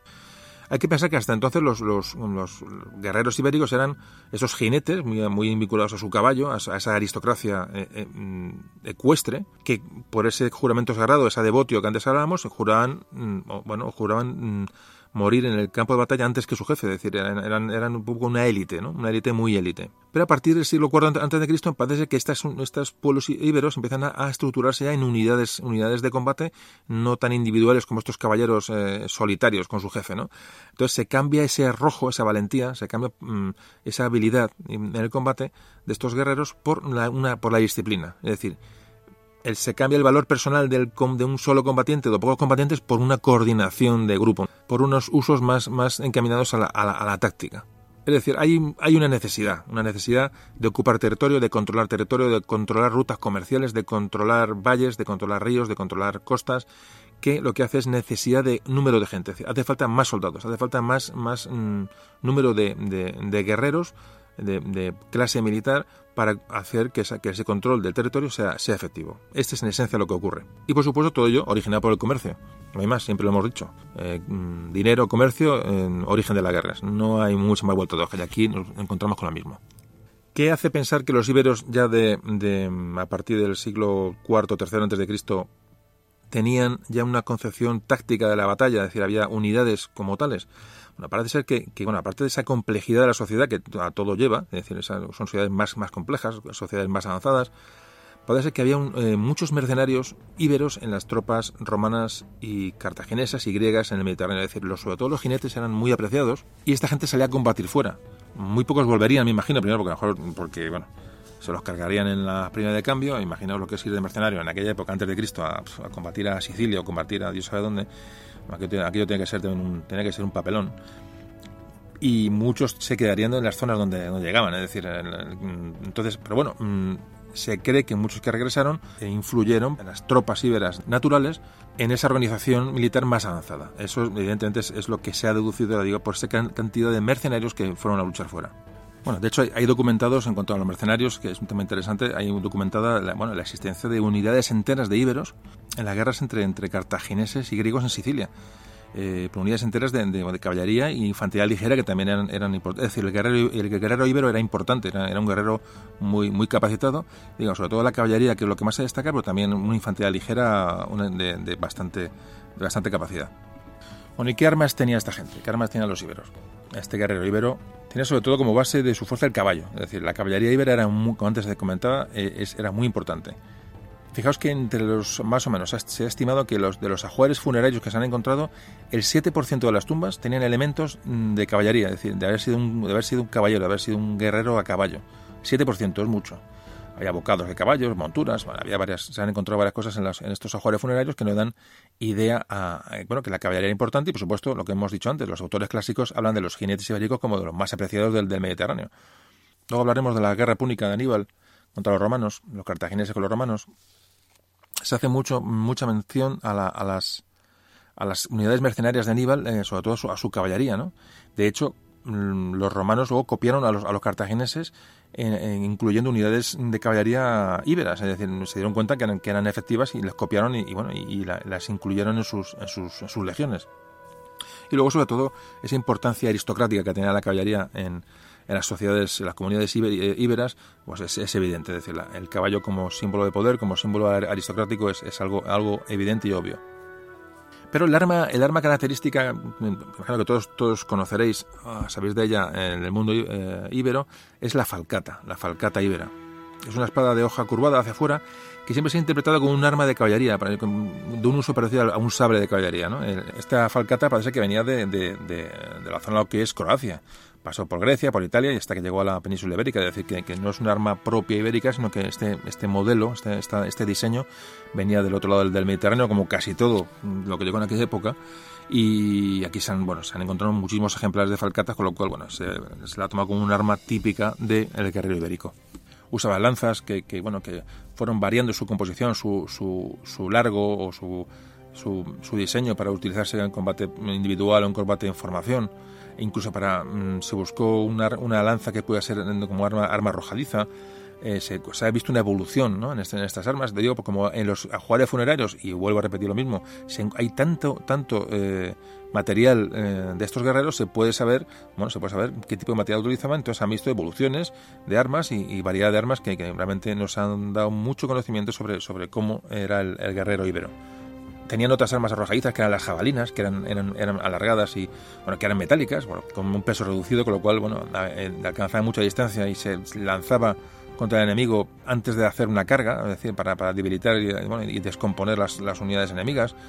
Luego está la falárica. La falárica es otra arma arrojadiza que es, que es sonará la falárica, es que es una es tipo jabalina, pero era, en vez de ser de metal, era de madera. Y muchas veces esta falárica se impregnaba de, materiales combustibles que se incendiaban, bueno, para lanzarlos sobre ciudades, para lanzarlos sobre unidades, para lanzarlos sobre los escudos de los, del, enemigo, ¿no? para incendiar los escudos. Era otro, otro tipo de, uso de, esta, de estas armas arrojadizas. Y luego tenemos la onda la onda que es mm, que está muy documentada eh, el uso uso por supuesto la onda que mm, entre los baleares que es que es, que es muy conocida eh, también estaba muy documentada entre los íberos la, onda es un, se lanza y hasta 200 metros se puede tener muchísima precisión se tiraban proyectiles bueno no eran piedras pero pueden hacer proyectiles eh, de plomo y, bueno son las unidades de, de, de honderos eran unidades especializadas en las guerras púnicas. Los cartagineses los tenían como soldados de élite y los romanos, los romanos también incluyeron eh, honderos en sus, en sus, en sus tropas. Es decir, eh, eh, un arma muy muy precisa. Yo he visto, no sé, alguno habéis visto tirar a, alguien con onda. Yo una vez tuve la ocasión de hace años, me acuerdo de ver un, un hondero, más balear, como no. Y yo me quedé absolutamente impactado por la precisión la precisión que tenía aquel tío con la onda. Pero es que te pegaba un pedulazo en la. vamos, donde quisiera, ¿eh? Una precisión, pero de verdad, a, a 100, 200 metros, la piedra iba donde el tío quería. Yo nunca he visto una cosa igual. Y además con muchísima precisión, ya digo, y mucho, bueno, imaginaos la rapidez que coja, que coja aquello. Hay vídeos también en internet sobre, sobre ondas. Eh, echar un vistazo, veréis qué, curioso. Claro, uno lo hizo, ah, luego la onda, eh, pues, más, más a ver dónde vas con la onda. Eh, eh es una arma, no, no, no, no, una arma muy precisa y mortífera, ¿eh? mortífera, causaba mucho daño en, las filas enemigas. De hecho, ya digo, tanto púnicos como romanos, tanto cartagineses eh, como romanos, eh, las incluyeron dentro de sus, de sus tropas. Luego hablamos, hablamos también de bueno, que había arcos, y el arco y la flecha, evidentemente, como un. Pero hay, hay no se han encontrado grandes números de punta de flecha en, en las excavaciones, con lo cual se supone que bueno que el íbero no era mm, no manejaba bien el arco y la flecha, es decir, no era un arma un arma fundamental para nada. Aún así, había, había arcos y flechas, se utilizaba el arco y la flecha, parece que el, el arco ibérico era el arco llamado compuesto, que está hecho de diferentes materiales pegados entre sí. Eh, y bueno, digo que, era, un, era un, arma precisa relativamente, no tenía una gran, una gran precisión, ya digo que no hay mucha documentación de arcos y flechas en el mundo ibérico. Eh, de mm, lo que sí es cierto que en aquella época se luchaba con arqueros, evidentemente, porque Escipión, que no llevaba arqueros, tuvo que dotarse de arqueros en sus legiones para combatir a los cartagineses aliados con los íberos en un momento determinado. Es decir, que, que aunque no se han encontrado restos arqueológicos, mm, eh, eh, mm, al meter arqueros en sus legiones, es porque había en el frente arqueros, había, había que contrarrestar ¿no? el, poder de esos, aquellos arqueros. Es decir, dejamos esto un poquito abierto, bueno, y, y, porque evidentemente no tenemos una certeza absoluta de, de algunos temas. Y por último, hablando de las armas, ya cerramos el tema de armamento de los íberos, hablamos de armas, armas defensivas. Eh, fundamentalmente el, escudo, el casco, las espinilleras o grebas, se llamaban grebas, o, y, la coraza. Bueno, usaban normalmente dos clases de escudos. Uno circular más pequeñito, que era de poco diámetro, que se llamaba caetra, y el famoso scutum, o escudo ovalado, mucho más grandes, mucho más grande, que era el que se utilizaba sobre todo en combates en formación, para formaciones ya, ya le digo, mucho más estructuradas que de las que antes hablábamos. Todos eran, están, eran de madera, unidas con resinas y luego se forraban de cuero. Llevan también los íberos, llevan un casco metálico, pero hay pocos ejemplares documentados. No se sabe si es que lo usaban poco o no ha habido restos. Realmente no se sabe muy bien eh, si había gran cantidad de cascos o proliferaron entre los, cascos entre los íberos. No, hay una no es una cosa que esté muy, muy documentada. Le porque mm, arqueológicamente no se ha encontrado gran cantidad de cascos, ni siquiera los, en los, eh, en los enterramientos. Entonces, bueno, nos da que pensar que el casco fuera una cosa utilizada que, proliferara mucho entre los, entre los íberos. Luego se han encontrado muchas espinilleras, eran grebas, o espinilleras de, de bronce o de cuero en, en, los, en los enterramientos íberos, pero al pesar mucho, ser una cosa, bueno, un poquito de ostentación, se ha pensado que pueden ser más bien como elemento de prestigio, ¿no? Un elemento de prestigio, un elemento de adorno, un elemento de desfile, ¿no? De estos, de estos guerreros íberos. Tampoco es una cosa, digo, que se pueda certificar al 100%, pero esto es lo que se deduce de, de estos, estos materiales encontrados en los, en los enterramientos y luego el, elemento defensivo ibérico mm, más conocido es esos discos coraza, ¿no? que se fijaban, esas corazas se fijaban al tronco por, por con, correas, que es, digamos, la, eh, bueno, que sí que está documentado que muchos, muchos lo, llevaban. Ya, ya, decimos, no sabemos si en el combate real o simplemente como un, elemento de, ostentación, ¿no? un elemento de, de, adorno. Y bueno, eh, con esto acabamos un poco el tema de, la, de las guerras, del armamento íbero, que... Em, y hay que decir, resumiendo mm, de todo lo que hemos dicho, que realmente, y al igual que antes hablábamos, que los aperos de agricultura no tienen nada que envidiar a lo encontrado, a los aperos coetáneos en el otro lado, en otro lado del Mediterráneo, y el armamento de un guerrero ibérico tampoco tiene nada que envidiar a otras culturas eh, del Mediterráneo, para nada.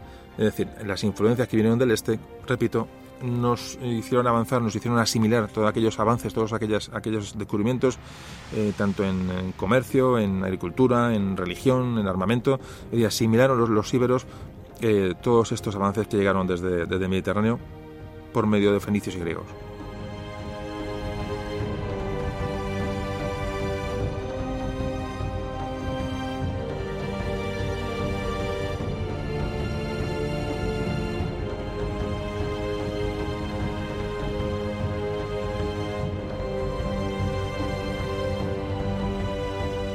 Bueno, pues vamos a hablar ahora de la religión. los aspectos más interesantes de la cultura íbera y de muchas culturas, porque se sabe mucho, es la religión.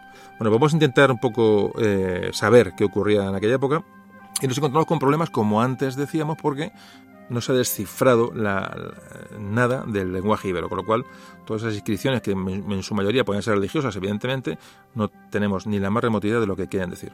Con lo cual debemos recurrir otra vez a la arqueología para interpretar eh, cómo vivía la religión aquellos, aquellos, aquellas poblaciones. Fundamentalmente su, su, culto lo realizaban en santuarios naturales y en cuevas, eh, que son lugares que tienen unas características especiales geográficamente, eh, son colocados en lugares especiales donde, digamos que en aquella época, digamos, los, los dioses eran, eran, vivían, habitaban la tierra. Eh, Entonces había que buscar lugares para comunicarte con ellos, en lugares idóneos donde hubiera una comunicación con aquellos dioses. Entonces se construían estos, estos lugares, santuarios, estas cuevas, donde la gente iba a comunicarse con aquellos dioses, ya digo, de, de de origen terrenal, de origen, esos dioses vivían en la tierra, ¿no? Para que nos hagamos una idea y por qué se buscaban estos lugares en la, en la naturaleza. Eh, estas culturas íberas lo que hacían era depositar unas, unas figurillas, llaman exvotos, unas, unas figurillas mm, eh, muy pequeñas de bronce, eh, que se hacían con molde, en los cuales bueno, la gente, digamos, llegaba a ese santuario y entonces ofrecía, eh, es decir, eh, se ofrecían estos pequeños regalos, estos exvotos, estas figurillas, que eran hombres y mujeres muchas veces con, bueno, con las manos, digamos, elevadas en las palmas hacia arriba, con una actitud de, plegaria, actitud de, sumisión, actitud de oración, que iban depositando en estos, en estos, en estos mm, santuarios a modo de, petición, ¿no? Por ejemplo, en el santuario que se descubrió en Despeñaperros, en Jaén, se encontraron más de 6.000 exvotos, más de 6.000 figurillas eh, eh, solamente allí. Y eso teniendo en cuenta lo que se ha podido expoliar durante el tiempo que, el expolio, luego hablaremos del tema, el expolio en la, en la, arqueología española ha sido, bueno, en la arqueología mundial ha sido tremendo, entonces aquí no nos hemos librado. Y entonces, bueno, si encima, si vemos que aquella zona fue expoliada y aún se han encontrado 6.000 exvotos, es decir, estas figurillas pequeñas que, pues ya digo, podéis ver en internet perfectamente, es muy curioso. Y, bueno, como digo, em, esto nos da una idea de la importancia de la religión para aquellas personas, esas ofrendas, ¿no? esa, esa, esa, esa confianza en los dioses y, ese agradecimiento a los dioses mediante esta, esta depositando estas, estas figurillas en los santuarios que antes, que antes comentábamos. De hecho, fijaos cómo estos, estos lugares de culto íberos fueron avanzando en el tiempo, eh, perdurarán durante, después de la, conquista romana, durante la conquista mm, visigoda, eh, y muchos han llegado hasta hoy. Es decir, muchos lugares de santo de, culto cristiano actualmente son lugares de origen de santuarios íberos. Es decir, son lugares sagrados que han ido, han ido mm, pasando de generación en generación hasta nuestros días, inclusive. Es decir, fijaros qué, qué, cosa tan, tan importante realmente, ¿no? Pues, hoy, cuando ves un monasterio, una ermita, pues muchas veces pensás que son, que son lugares cristianizados de, antiguos cultos prerromanos, de que eran santuarios de estas, de estas gentes. Y eh, ese lugar que se ha percibido como sagrado, pues, pues desde tiempos prehistóricos no deja de serlo a pesar de que cambia la religión vigente. Es decir, entonces cuando veamos por ahí una ermita, esas ermitas que hay en, ningún, sitio, que dicen, bueno, ¿qué pinta aquí esta ermita? Con mucha devoción de la gente de la zona, pues mm, no os quepa duda que hay un gran porcentaje de posibilidades que fuera un santuario natural de estas gentes ¿no? que, buscaban bueno pues esas salidas a sus inquietudes espirituales ¿no? con estos con estos santuarios eh, naturales. Eh, me parece el tema apasionante realmente. Bueno luego había eh, cultos a héroes. Evidentemente había esos esos héroes mm, casi antepasados que eran casi formaban parte de la mitología de estas de estas de estas poblaciones. Es una idea de que estos de que estos personajes son estos héroes antiguos mitológicos son son referentes para estas, estas poblaciones con las cuales se identifican y realmente cuando hablamos pues una manera de legitimar ese asentamiento en esa región es decir con estos héroes con estas estas historias de héroes antiguos eh, la gente legitima legitima su estancia allí y su, su razón de ser. Esto también a, estas, a estos héroes mitológicos también se les rendía se rendía culto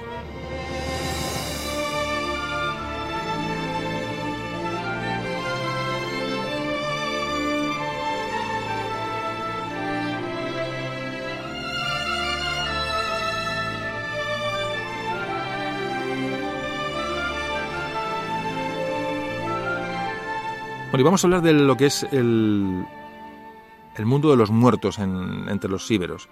Eh, muy interesante. Em, cómo asimilaban la muerte estas, estas gentes. Bueno, hay que decir que, en la, está, documentado también arqueológicamente que muchas de las mm, personas importantes que morían en aquella época, en aquellas sociedades íberas, cuando morían había un banquete, había un banquete, un banquete fúnebre, por decirlo de una manera, y era parte de esa liturgia encaminada a honrar la memoria de esa persona importante que había, que haya muerto. Es decir, era un acto litúrgico importante. Y parece ser que tenía un, nivel de, de, un nivel de preparación y elaboración importantes también. Es decir, se creaba un espacio funerario que era, digamos, un escenario para representar esas, esas honras fúnebres a estas, a estas personas. Todo esto iba, indica, iba orientado, de alguna manera, a aplacar la ira del espíritu del difunto. Es decir, se suponía que el espíritu mm, no era no era no estaba conforme con salir de con salir del cuerpo de, aquella persona y se intentaba honrar al muerto para evitar que el espíritu se metiera con los vivos más o menos. ¿eh? Es una manera básica de verlo, pero bueno, quedaos más o menos con la, con la idea. ¿no? Entonces, eh, esta creencia de los espíritus, evidentemente, es común a todas las religiones. Entonces, eh, fijaos cómo se prueba, esto se prueba, ¿por qué? ¿Y cómo? Porque en estas poblaciones, no solamente en la, España ibérica, en los íberos, sino en bueno, poblaciones, de, como ya decimos antes, de la antigua Mesopotamia, de ese, de ese oriente, ya se enterraban a los, sobre todo niños recién nacidos o, niños, se enterraban debajo de las casas. Entonces se les enterraba para contentarles y para darles refugio, darles calor, darles, darles ese, ese, arroparles familiarmente, se les enterraba debajo de las casas. Es decir, no había necrópolis fuera, eso, eso fue después. Originalmente se enterraba a esta gente debajo de los, de las, de las, como digo, de las construcciones. Hay que pensar que la enorme mortandad infantil de la época, pues, pues bueno, eh, llevaba, pues, evidentemente había muchísimos niños muertos, eh, incluso recién nacidos. Entonces, bueno, pues, pues para evitar que esos espíritus de esos niños eh, dieran una influencia negativa al resto de la familia, pues se les enterraba, se les cuidaba, se les, se les mimaba de alguna manera después de muertos, enterrándoles debajo de las, de las casas. Parece que también de las propias casas se, han, también se han descubierto unas pequeñas capillas, digamos capillas domésticas, y, bueno, de la religión está, está muy ligada a estas, a estas gentes. Por esto hablamos un poquito de, los, de, la, lo que es en cuanto a la, a la, muerte, el mundo de los muertos entre los iberos, es un poquito de lo que hemos hablado. Y ahora vamos a hablar de, otro tema religioso, pero orientado al comercio. Y bueno, ¿cómo es posible que se oriente la religión al comercio? Pues lo vais a ver cómo, cómo es así. Fijaos que el comercio y sobre todo los navegantes de aquella época tienen una gran importancia y, y, y tienen importancia sus creencias religiosas y asociado todo este, todos estos eran aventuras realmente, embarcarse ¿no? en el mediterráneo y, irse a comerciar en zonas que realmente no sé si iban a ser hostiles o no. Había una, una creencia religiosa importante ¿no? en todas estas acciones. De hecho, fijaos, los poemas, los poemas homéricos eh, eh, antiguos eh, hablan ya, ya, se habla de que los navegantes, los comerciantes son tratados como de manera solemne cuando llegan a, los asentamientos donde van a comerciar, es decir, ya tenían un trato por encima de una persona normal, es decir, se les daba ya, ya un, un, reconocimiento, no voy a decir religioso, ni mucho menos, pero sí que, había una, costumbre de, valorar a esta gente como gente desde un punto de vista espiritual. De hecho, tanto los fenicios como los griegos ya tenían tienen rituales en los, en los contactos comerciales. Llegaban a una, llegaban a una, una, ciudad nueva y tenían un rito para realizar el comercio. Eh, en las ciudades, digamos, eh, se acondicionaban unos espacios que, bajo el auspicio de los, de los, de los gobernantes de la, de la ciudad donde esta gente visitaba, donde se hacía el intercambio de, de mercancías. Y entonces eh, utilizaron la religión para articular el, el comercio se crearon lugares de culto donde llegaban los, marineros para donde, bueno, donde depositaban sus ofrendas después de haber hecho un largo viaje antes de salir de viaje también hacían sus, ofrendas y pues buscaban, digamos, el favor divino para un trayecto peligroso. O, como antes decía, bueno, para, agradecer una transacción comercial, igual iban a, hacer su ofrenda al, a estos lugares de culto que se crearon en, todas las ciudades donde existía comercio con, estas, con estos pueblos del Oriente. Estos lugares de devoción, de culto, o de, bueno, de, digamos, de, aspecto religioso de relación con el comercio, enseguida tuvieron que ser dotados de sacerdotes para mm, custodiarlos o para, o para organizarlos. Es decir, estos sacerdotes iban a ser, mm, tenían información sobre, sobre mm, trayectos por mar, cuáles eran las mejores rutas, eh, sabían los vientos que soplaban sobre unas determinadas zonas e iban, iban asesorando a estos marineros que llegan a allí de nuevas y decían, bueno, pues para ir a tal sitio tienes que tomar, ir por aquí, ir por allá o aprovecha tal, tal época del año para que cojan mejores vientos o peores vientos. Es decir, tenían, tenían serían como rutas para salvar obstáculos eh, y que no, que, no, que no sufrieran naufragios. Es decir, era un poco eh, eh, un lugar de consejo para los marineros que se convirtieron en estos centros de culto de las, en las ciudades comerciales. ¿Qué es lo que hace que sepamos tanto de esto que estamos hablando? Bueno, pues sepamos porque la arqueología, y vuelvo a repetir, la arqueología como ciencia clave en todo esto que estamos ahí desarrollando, estos materiales religiosos eran guardados, es decir, tenían em, subsistieron al deterioro eh, por diversos motivos porque se conservaban. Es decir, un tema, un objeto religioso, como hoy ocurre, pues nadie tira no sé, pues una imagen de una virgen o nadie tira nada, es decir, se conserva, se guarda. En, el, en los sacerdotes de los templos le daban muy especial cuidado a la conservación de estos, de estos elementos religiosos que, puesto que tienen un valor espiritual incalculable. Entonces, estos templos eran conservados por los, por los sacerdotes del templo y los también los, los, mm, los elementos funerarios, las, los enterramientos de, personas normales eran cuidados como ocurre por lo menos por su familia y su, y su generación siguiente. Es decir, cualquier, eh, aparte que están enterrados y el estar enterrado los ha protegido de la, de la, de la erosión, los ha protegido del, del, del, expolio, los ha protegido de ser descubiertos, también es que fueron más fueron conservados, es decir, se fueron conservados especialmente. Con lo cual lo que nos ha llegado, y vuelvo a repetir, de estos elementos funerarios es básico para entender muchas de las, de las eh, situaciones que esta gente vivían. Entonces nos encontramos con que estos ritos fúnebres es el, el, aspecto que mmm, más conocimiento tenemos, por cuatro motivos. Primero, por los ajuares que hay en los, en los, en los enterramientos, importantísimo. Segundo, porque el, el, cadáver podía ser tratado. En muchos casos era tratado y, era, y tenía unos elementos de conservación que ha, que ha dejado sus restos en mejores, en mejores condiciones. Tercero, por las fuentes antiguas. Las fuentes antiguas también nos hablan de estos enterramientos y cómo se hacían. Y cuarto y último, por las referencias artísticas. También aparecen en frisos y en esculturas en la relación con los muertos. Es decir, el, mundo fúnebre es el que más posibilidades tenemos de investigar y más mmm, datos fiables tenemos. Bueno, la principal forma de enterramiento, como antes comentamos, era eh, la incineración del, cadáver. Se quemaba, luego los, restos normalmente eh, se depositaban en una, en una, urna funeraria, podía ser una urna creada a imagen de, modelos griegos o propias cerámicas griegas que se compraban para, para depositar ahí los restos del, difunto. Lo que pasa es que, que, claro, esta, esta incineración del cadáver requería un gasto de madera importante como para calcinar el cuerpo completo, es decir, solo estaba al alcance de las clases, de las clases privilegiadas. Es una cosa que tienen a tener en cuenta.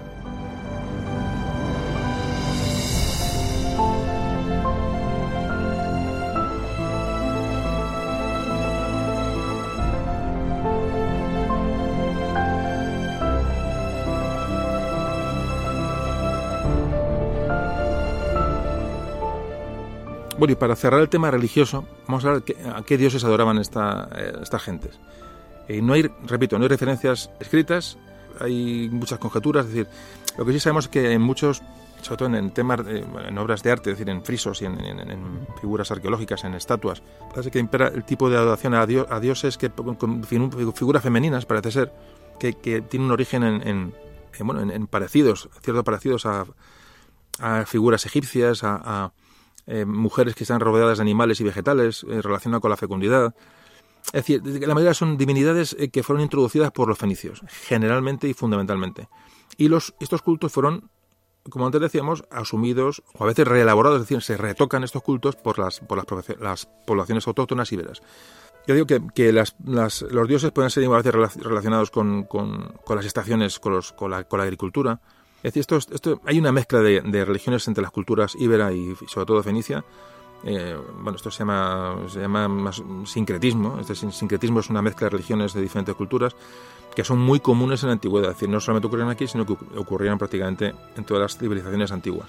Y entonces, eh, como antes comentábamos, estos lugares de culto que se, que se empiezan a establecer para adoración de estos, de estos dioses, eh, pues requieren eh, sacerdotes. Es decir, exigen, estos espacios de culto exigen personas que cuiden del mantenimiento, que gestionen todas las ofrendas que se hacen a estos, a estos dioses y que se encarguen de, la, de realizar los rituales en, estos santuarios, en los templos y en los, y en los, en los cementerios. Es decir, una autoridad religiosa. Debían de ser rituales muy complejos y, y, que han demostrado, yo digo, la, arqueología ha demostrado que había grupos de personas dedicadas a esta función eran individuos que se sacaban del, del, trabajo agrícola o de las obligaciones militares para eh, custodiar los templos, lo cual tiene ya su, su, importancia. ¿Qué podía ocurrir? Bueno, que esta gente fueran clases sociales, digamos, asociadas a, bueno, a, la, a esa aristocracia, ¿no? Puede ser, puede ser que, que los sacerdotes fueran, fueran eh, clase élite. El papel de la mujer es importante aquí, en, en, el tema religioso. Parece que muchas figuritas de esta de bronce que antes hablábamos, de, de estos esvotos, muestran personajes femeninos en posiciones de, de de oración. Entonces, ¿pueden ser estas figuras imágenes de sacerdotisas eh, en sí? Pues parece ser que sí. De hecho, fijaos cómo, vamos a hablar de las, de las esculturas más importantes, fijaos cómo eh, las, las, grandes damas ibéricas de la escultura, la dama de Elche, la dama de Baza, la famosa dama de, de, de Cabezo, del Cabezo Lucero, que se descubrió hace no muchos años, en el 87, eh, son representaciones de sacerdotisas que, que, o se cree que son sacerdotisas, o por lo menos asocia a la mujer con, la, con el culto religioso en, en, diferente, en diferentes lugares. Es decir, que parece que la mujer está muy asociada a la, religión. Siempre está muy asociada la mujer a, la religión por el tema de la, fecundidad. La verdad que es una, referencia constante. Todo nos lleva a pensar que harían funciones muy parecidas a las que, a las que hacían en, el otro lado del, del Mediterráneo, puesto que aquí cogimos todas las costumbres que nos llegaron del, del, este, pues ¿por qué no la, función sacerdotal? Entonces, si nos guiamos por eso, pues hay que hablar que en el, mundo griego pues ningún gobernante de allí tomaba una decisión sin consultar antes con, con, el oráculo que le daba, esa respuesta que le daban los dioses en, en, el, en, el, en el, templo. Entonces eh, había un sacerdote o sacerdotisas que le daban, le daban esta, esta, información, esta predicción, ¿no? Estas pitonisas o sacerdotisas que daban estas, estas profecías, cuentan los griegos, por unos bailes extraños rituales, y parece que se ha demostrado que, que tomaban sustancia narcótica para, para este, estos, estos procesos, ya se encargaban de dar unas respuestas lo suficientemente ambiguas para no, para no mojarse. Eh, pero vamos, hacían, hacían predicciones. Entonces parece que hubo rituales parecidos en la península. Se encontró un santuario fenicio en, en, en Cádiz, en el santuario de Hércules, en Gadir o en Cádiz. Y como Aníbal parece que realiza consultas, tras la caída de Sagunto acude a, buscar un oráculo, una predicción en este, en este templo de, de, Cádiz, y se ha encontrado digo, este, este templo en Cádiz y otro, otro santuario de, de parecidas circunstancias en, en Torre Paredones, en Córdoba. La vestimenta de estas, de estas grandes eh, obras eh, escultóricas coinciden con la, más o menos con los trajes de la figurita de bronce, es decir, parece que están todo, va todo asociado. Las joyas de gran lujo de estos atuendos eh, sacerdotales eh, parecen tienen su origen en, en bueno, una tradición oriental, es decir, se han encontrado ajuares con eh, de las sacerdotisas, bueno, con de, de, ese tipo, es decir, hay una gran eh, información sobre el tema y parece que efectivamente la mujer tiene un papel muy importante en el culto en el culto religioso. Y como conclusión eh, de la religión, que es, eh, bueno, pues que, como en todas las culturas de la antigüedad y, bueno, y, no antigüedad, pues es un fenómeno que es fundamental para entender eh, el desarrollo de la, de la cultura ibera.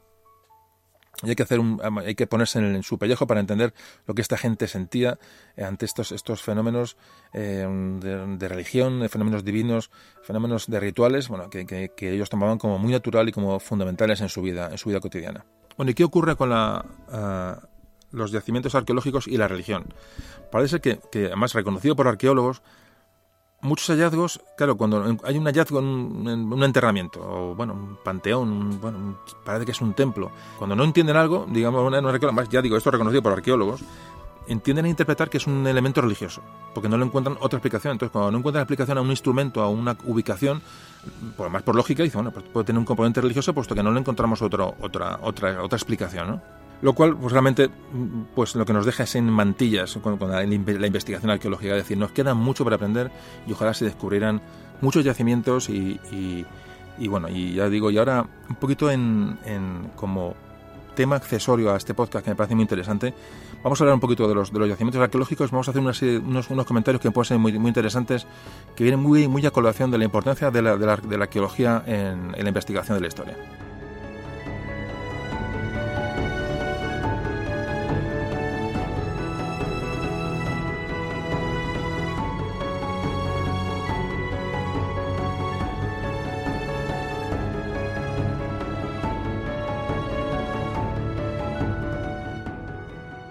Bueno, pues continuamos. Hace unos años eh, saltaba una, noticia en los periódicos. Bueno, pues un tal Ricardo G, eh, de 60 años, un jubilado, que vivía en el campo y vivía de recoger trufa. Bueno, parece que este hombre llevó a cabo de uno de los mayores expolios que se recuerda en España en tema arqueológico. Se compró un detector de metales y Ricardo G, el tío Ricardo, parece se dedicó a expoliar durante 20 años yacimientos cercanos a, su pueblo, que parece que era, de Aranda de Moncayo, en Zaragoza. Eh, esquilmó la ciudad celtibérica de, de, de Aráticos, eh, Tiermes, a, fue a los alrededores de Numancia, en Soria. Bueno, mmm, ni os cuento. Bueno, pues la Guardia Civil parece que bueno, detuvo al tío Ricardo y se le incautó más de 4.000 piezas arqueológicas de diferentes épocas, sobre todo que eran, eran eh, celtibéricas, o que es la zona aquella, ¿no? Bueno, imaginaos. Parece ser que todo empezó a surgir porque en un museo de la ciudad alemana de, Mainz, de, Maguncia, para nosotros, eh, hablamos del año del año 2008, ya hace, unos años. Bueno, pues parece que llegaron unos cascos de bronce de, prácticamente intactos, de prácticamente ibéricos, tal. Entonces, eh, hubo un coleccionista alemán que, que, que, era el que los estaba recepcionando. llegó al museo una venta, no recuerdo cómo es el tema, tampoco, es, tampoco viene mucho al caso, pero este museo avisó a las autoridades españolas de que había un número de piezas arqueológicas que sin origen cierto y parece que eran, que eran de origen eh, ilegal que estaban llegando al, al, museo aquel alemán. Bueno, parece que las autoridades españolas tampoco hicieron mucho caso, lo cual no es nada nada raro. Bueno, que parece que se plantea otra venta en el museo, llega aquel, un coleccionista alemán, parece que lo, quiere ver al museo, el museo vuelve a avisar a las autoridades españolas y parece que sí toma, toma cartas en el asunto, la Fiscalía de Medio Ambiente, y se, eh, bueno, se manda a la Guardia Civil que investigue el asunto y, y agentes de la Guardia Civil de la, de, la Unidad de Patrimonio Histórico, pues localizan aquí al tío Ricardo, eh, le registran tres, domicilios y le hallaron las 4.000 piezas arqueológicas. 4.000, pero ¿quién no habría vendido este tío? O sea, fijaos qué desastre. Bueno, el material se fue, se trasladó a Madrid y, el, y este, este Ricardo G eh, reconoció que, que un 90% de las piezas que le habían encontrado venían del, del, yacimiento de, de, Aráticos. Y el resto salió de, de Tiermes, y el otro otra parte de, Numancia. Imaginaos la cuestión. Y claro, en el, tesoro que había, pues todo relacionado con lo que hemos hablado durante todo el capítulo. Es decir, este, esto, lo que este tío había expoliado, había robado, todo relacionado con anajuares de enterramiento de guerreros. Había pectorales, corazas, puntas de flecha, espadas, eh, exvotos, había exvotos también, muchas cerámicas. Es decir, había cascos, eh, bueno, este tío lo vendía todo en el mercado negro y, bueno, y estuvo subsistiendo de aquello durante muchísimos años. ¿no?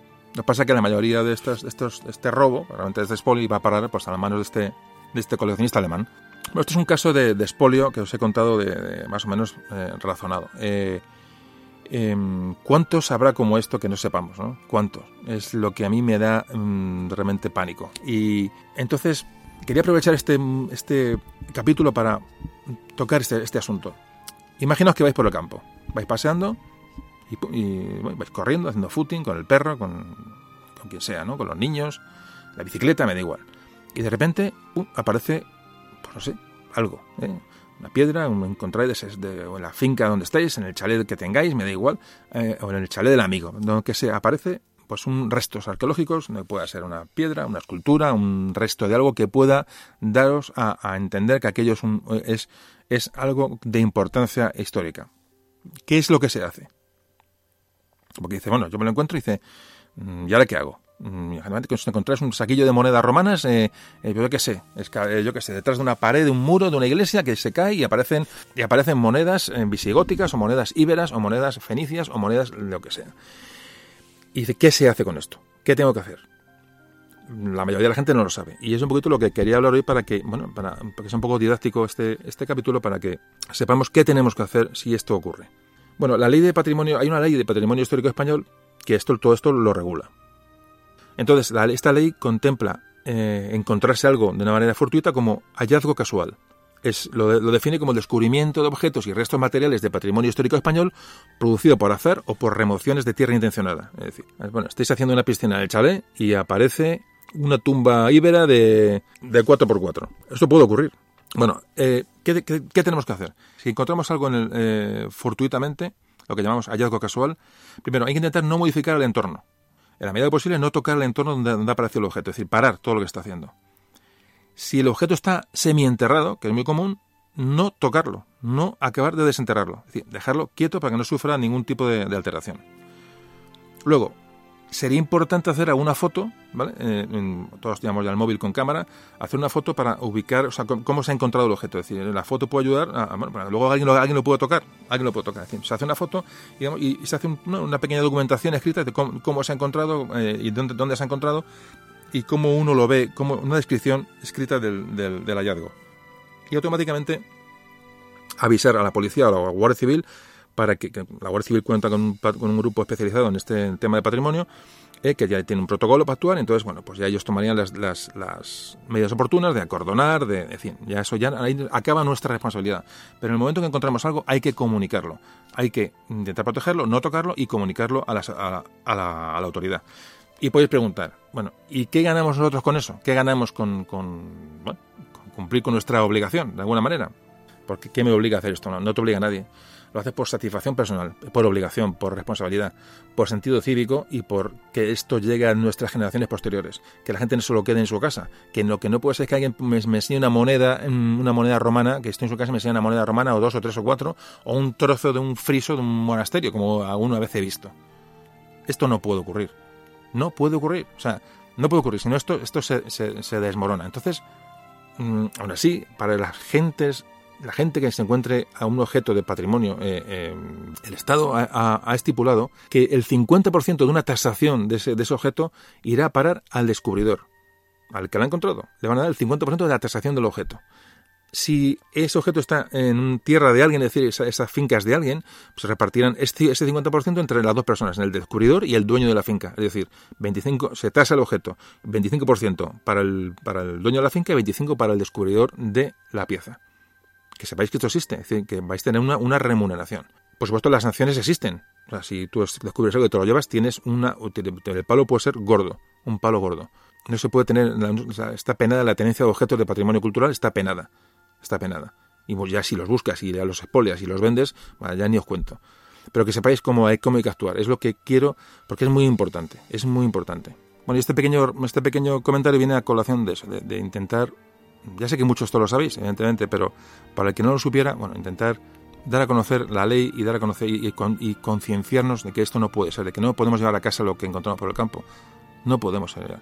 Como tampoco podemos llevar una piedra de recuerdo de la de, la, me da igual, del castillo de Alarcos o del castillo de Medina del Campo o de las excavaciones íberas de no sé dónde.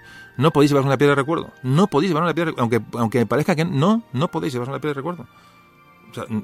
Porque la gente tiene costumbre de tener colecciones de donde ha estado. No seamos membrillos. Por favor, de verdad.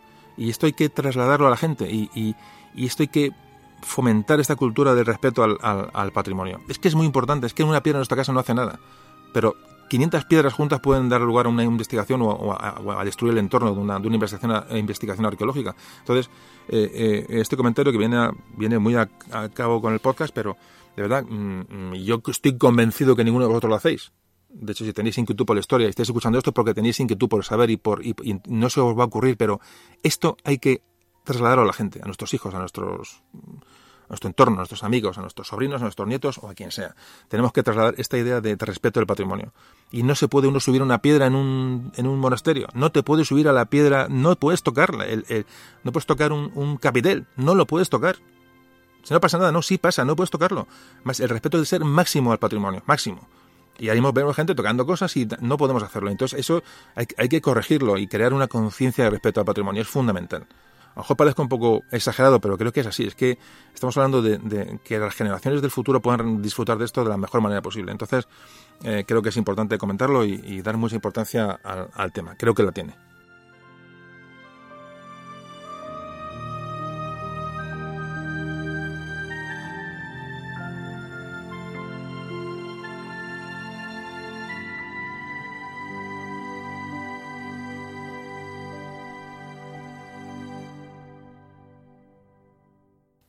Bueno, y siguiendo con, las, con los yacimientos y los descubrimientos.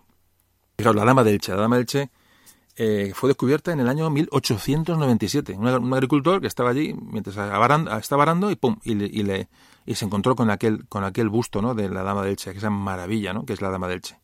Bueno, le pagaron en la época 5.000 pesetas, que supongo que está bastante bien pagado. Luego se, descubrieron, como comentábamos en la entradilla del programa, bueno, pues eh, la gran dama oferente en el Cerro de los Santos, en Montalegre, en el pueblo de Montalegre, en Albacete más un montón de figuras que se encontraron con, esa gran dama. Eh, por ejemplo, el monumento de Pozomoro, otro, otro monumento importantísimo. Este se descubrió en los años 70 y esto sí que produjo un vuelco absoluto en la visión de, la, de, la, de, los íberos, del origen de, la, de sus costumbres, de su, cultura. Ahí se encontraron unos, unos frisos que daban prueba de que era de que, de que, mm, de que los íberos tenían una raíz oriental, ¿no? de, sus costumbres, de su religión. Eh, eh, la dama de Baza, bueno, lo de, la, Dama de Baza es espectacular. La Dama de Baza es, fijaos, esto se descubrió investigando las necrópolis, evidentemente, que es, como hemos dicho, y no me canso de repetirlo, las zonas de, mayor información arqueológica.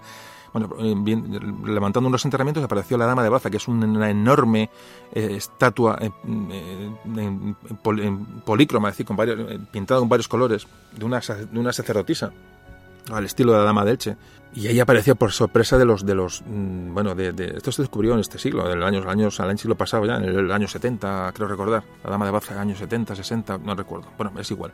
El caso es que aparece allí, la Dama de Baza aparece allí de repente, buscando una tumba, esperando encontrar cuatro flechas y cuatro collares, y aparece la Dama de Baza. Impresionante, que tuvo que ser increíble. Y la, la, Pero fijaos lo que hablamos antes de los, de los yacimientos. Este caso lo, voy a contar, es un poco largo, pero es, interesante. Es historieta de memoria de un tambor. Eh, apartado de historietas, las historietas de José Carlos. Bueno, resulta que la, la, la dama de Baza aparece allí y resulta que mm, se produce una, circunstancia interesante. El Estado había comprado, al ver aquella necrópolis, compró parte de, las de la finca de la necrópolis, la compró, ¿vale? Para el Estado, para hacer las, las, las excavaciones y que fuera propiedad del Estado, ¿vale? Pero resulta que la dama de Baza aparece en la linde entre lo que haya comprado el Estado y una, y una propiedad privada. Por cierto, el propietario, el propietario de esa propiedad privada había dado autorización sin ningún problema a los, a, los arqueólogos para hacer excavaciones. Al, hombre no le importó para nada. De hecho, dio los permisos oportunos para hacer las, excavaciones. Pero da que aparece en la, en la linde, lo que se suponía la linde de las, de las dos fincas, la estatal y la del privado, la Dama de Baza. Estamos hablando de uno de los descubrimientos más importantes de la arqueología española. Y bueno, se estudia la linde, si es tuya, si es mía, si es del Estado, si es de si es del si es, del dueño de la finca. Bueno, llevan a agrimensores, imagino, entonces se va, a los tribunales el caso y se decide que la Dama de Baza es de la finca privada, al 100%. Fijaos la cuestión. Bueno, pues entonces, como antes os comentaba, la ley dice que el 50% de la tasación de esa, de, esa, de esa figura, de ese descubrimiento arqueológico accidental o no accidental, corresponde al dueño de la finca o al descubridor. Si hay dos, si hay descubridor y dueño de finca que son diferentes, el, se reparten el 25% y el 25% entre los dos, ¿vale? Lo recuerdo para que lo tengáis claro. Para si un día os encontréis algo, sabéis que eso puede ser una pasta. Bueno, pues digo, los tribunales dicen que está toda la dama de baza en la propiedad privada, con lo cual se hace una comisión de expertos para tasar el valor de la de la sí, fue en los años 70, sí, porque recuerdo recuerdo el dato. Se da, bueno, se da un, un veredicto sobre el asunto y, se, tasa la, dama de baza y se decide que, que se va a dar al dueño de la finca, hablamos de los años 70, ¿cuántos pensáis que valía que estaba tasada la dama de baza? 200 millones de pesetas de los años 70. Es decir, se tasó en 400 millones de pesetas y se le dio al propietario de la finca 200 millones de pesetas. Impresionante. Eso es una suerte, pero suerte. Bueno, pues como es dato anecdótico, ¿no? Cuando veis La Dama de Baza, claro, os hablaré un poco del Museo, del museo Arqueológico, quiero dar un pequeño apartado, hoy son historietas. Eh, bueno, es importantísimo ese tema, o sea, el tema del descubrimiento de, los arqueólogos es, apasionante, apasionante realmente encontrar una cosa de estas de repente y casi por, por casualidad. Bueno, fijaos, eh, otro caso, otro caso de, arqueología y de, espolio. Eh, por estos años también, pues, en el siglo pasado ya, resulta que, que el director del Museo Provincial de Jaén, esto me tuvo noticia, alguien le dijo que se está, alguien estaba vendiendo las piezas encontradas en, en, el yacimiento de, en Porcuna, en Jaén, piezas íberas, las estaba vendiendo en, el mercado negro, pero más poco menos que en un mercadillo. Vendiendo esbotos, vendiendo mm, collares, vendiendo... Lo que, es un tío que estaba espoleando el yacimiento y lo, lo estaba vendiendo en, el mercadillo, prácticamente en el mercadillo. O sea, ni siquiera un, a, un, a un coleccionista alemán, no. Mucho menos glamour, en el mercadillo. Este hombre se entera de aquello, hace las gestiones legales para cortar esto de raíz, pero que ya sabéis, entre que llega, que te digo que si la policía, que si el juez, que si digo, que si dicto, que si, desdicto, resulta que se estaban perdiendo las piezas. Este tío se iba vendiendo las piezas, en, ya digo, en el, como si fueran al lado, de los higos tenía un, esbotos eh, o tenía mm, falcatas. Imaginaos el desastre, ¿no? Bueno, pues este, el director del museo, entre que sí que no se decidían a tomar acciones legales contra este, este tío, resulta que va y le compra directamente las piezas a él. Parece que en el momento se amparó en un tema de ley, no sé cómo lo hizo, para no caer en el, propio, claro, en, el delito, porque aunque fuera, pero las compró para preservarlas. Y gracias al, dinero que aquel hombre soltó, que no sé, lo, me imagino que sería un dineral, le compró todo a aquel hombre para evitar que lo vendiera y se perdiera y se disgregara y se, fuera todo al garete. Y hoy esas piezas están en el Museo de Jaén. Hay muchas anécdotas, muchas cosas que, comentar, ¿no? Pero fijaos lo importante que es colaborar. Entonces, si esto sirve, hagan todos los que escucháis esto y, me consta que hay cierta, digo que entre votos y cierta inquietud por comunicar a vuestro, en vuestro entorno estas cosas que vais escuchando, ya no solamente es historia, sino estos temas es un tema casi de, de civismo, ¿no? Y, muchas veces no sabemos lo que tenemos que hacer. Bueno, pues he, intentado un poco explicaros un poco el, asunto de la, de los hallazgos y qué hay que hacer y bueno, algunas anécdotas, ¿no? Para que veáis un poco y, nos ubiquemos. La verdad que es muy interesante y, espero que eso haya ayudado un poco a, entender algunas cosas y a, saber cómo actuar, que es, la, es un poco el, pretexto de este rato que hemos estado aquí charlando. Bueno, pues seguimos con la... Vamos a hablar ya un poco, vamos a ir ya finalizando el, podcast, vamos a hablar de, la, de cuál es el ocaso de la sociedad ibérica, cómo entra, entran los cartagineses, los romanos y vamos cerrando, vamos cerrando el episodio.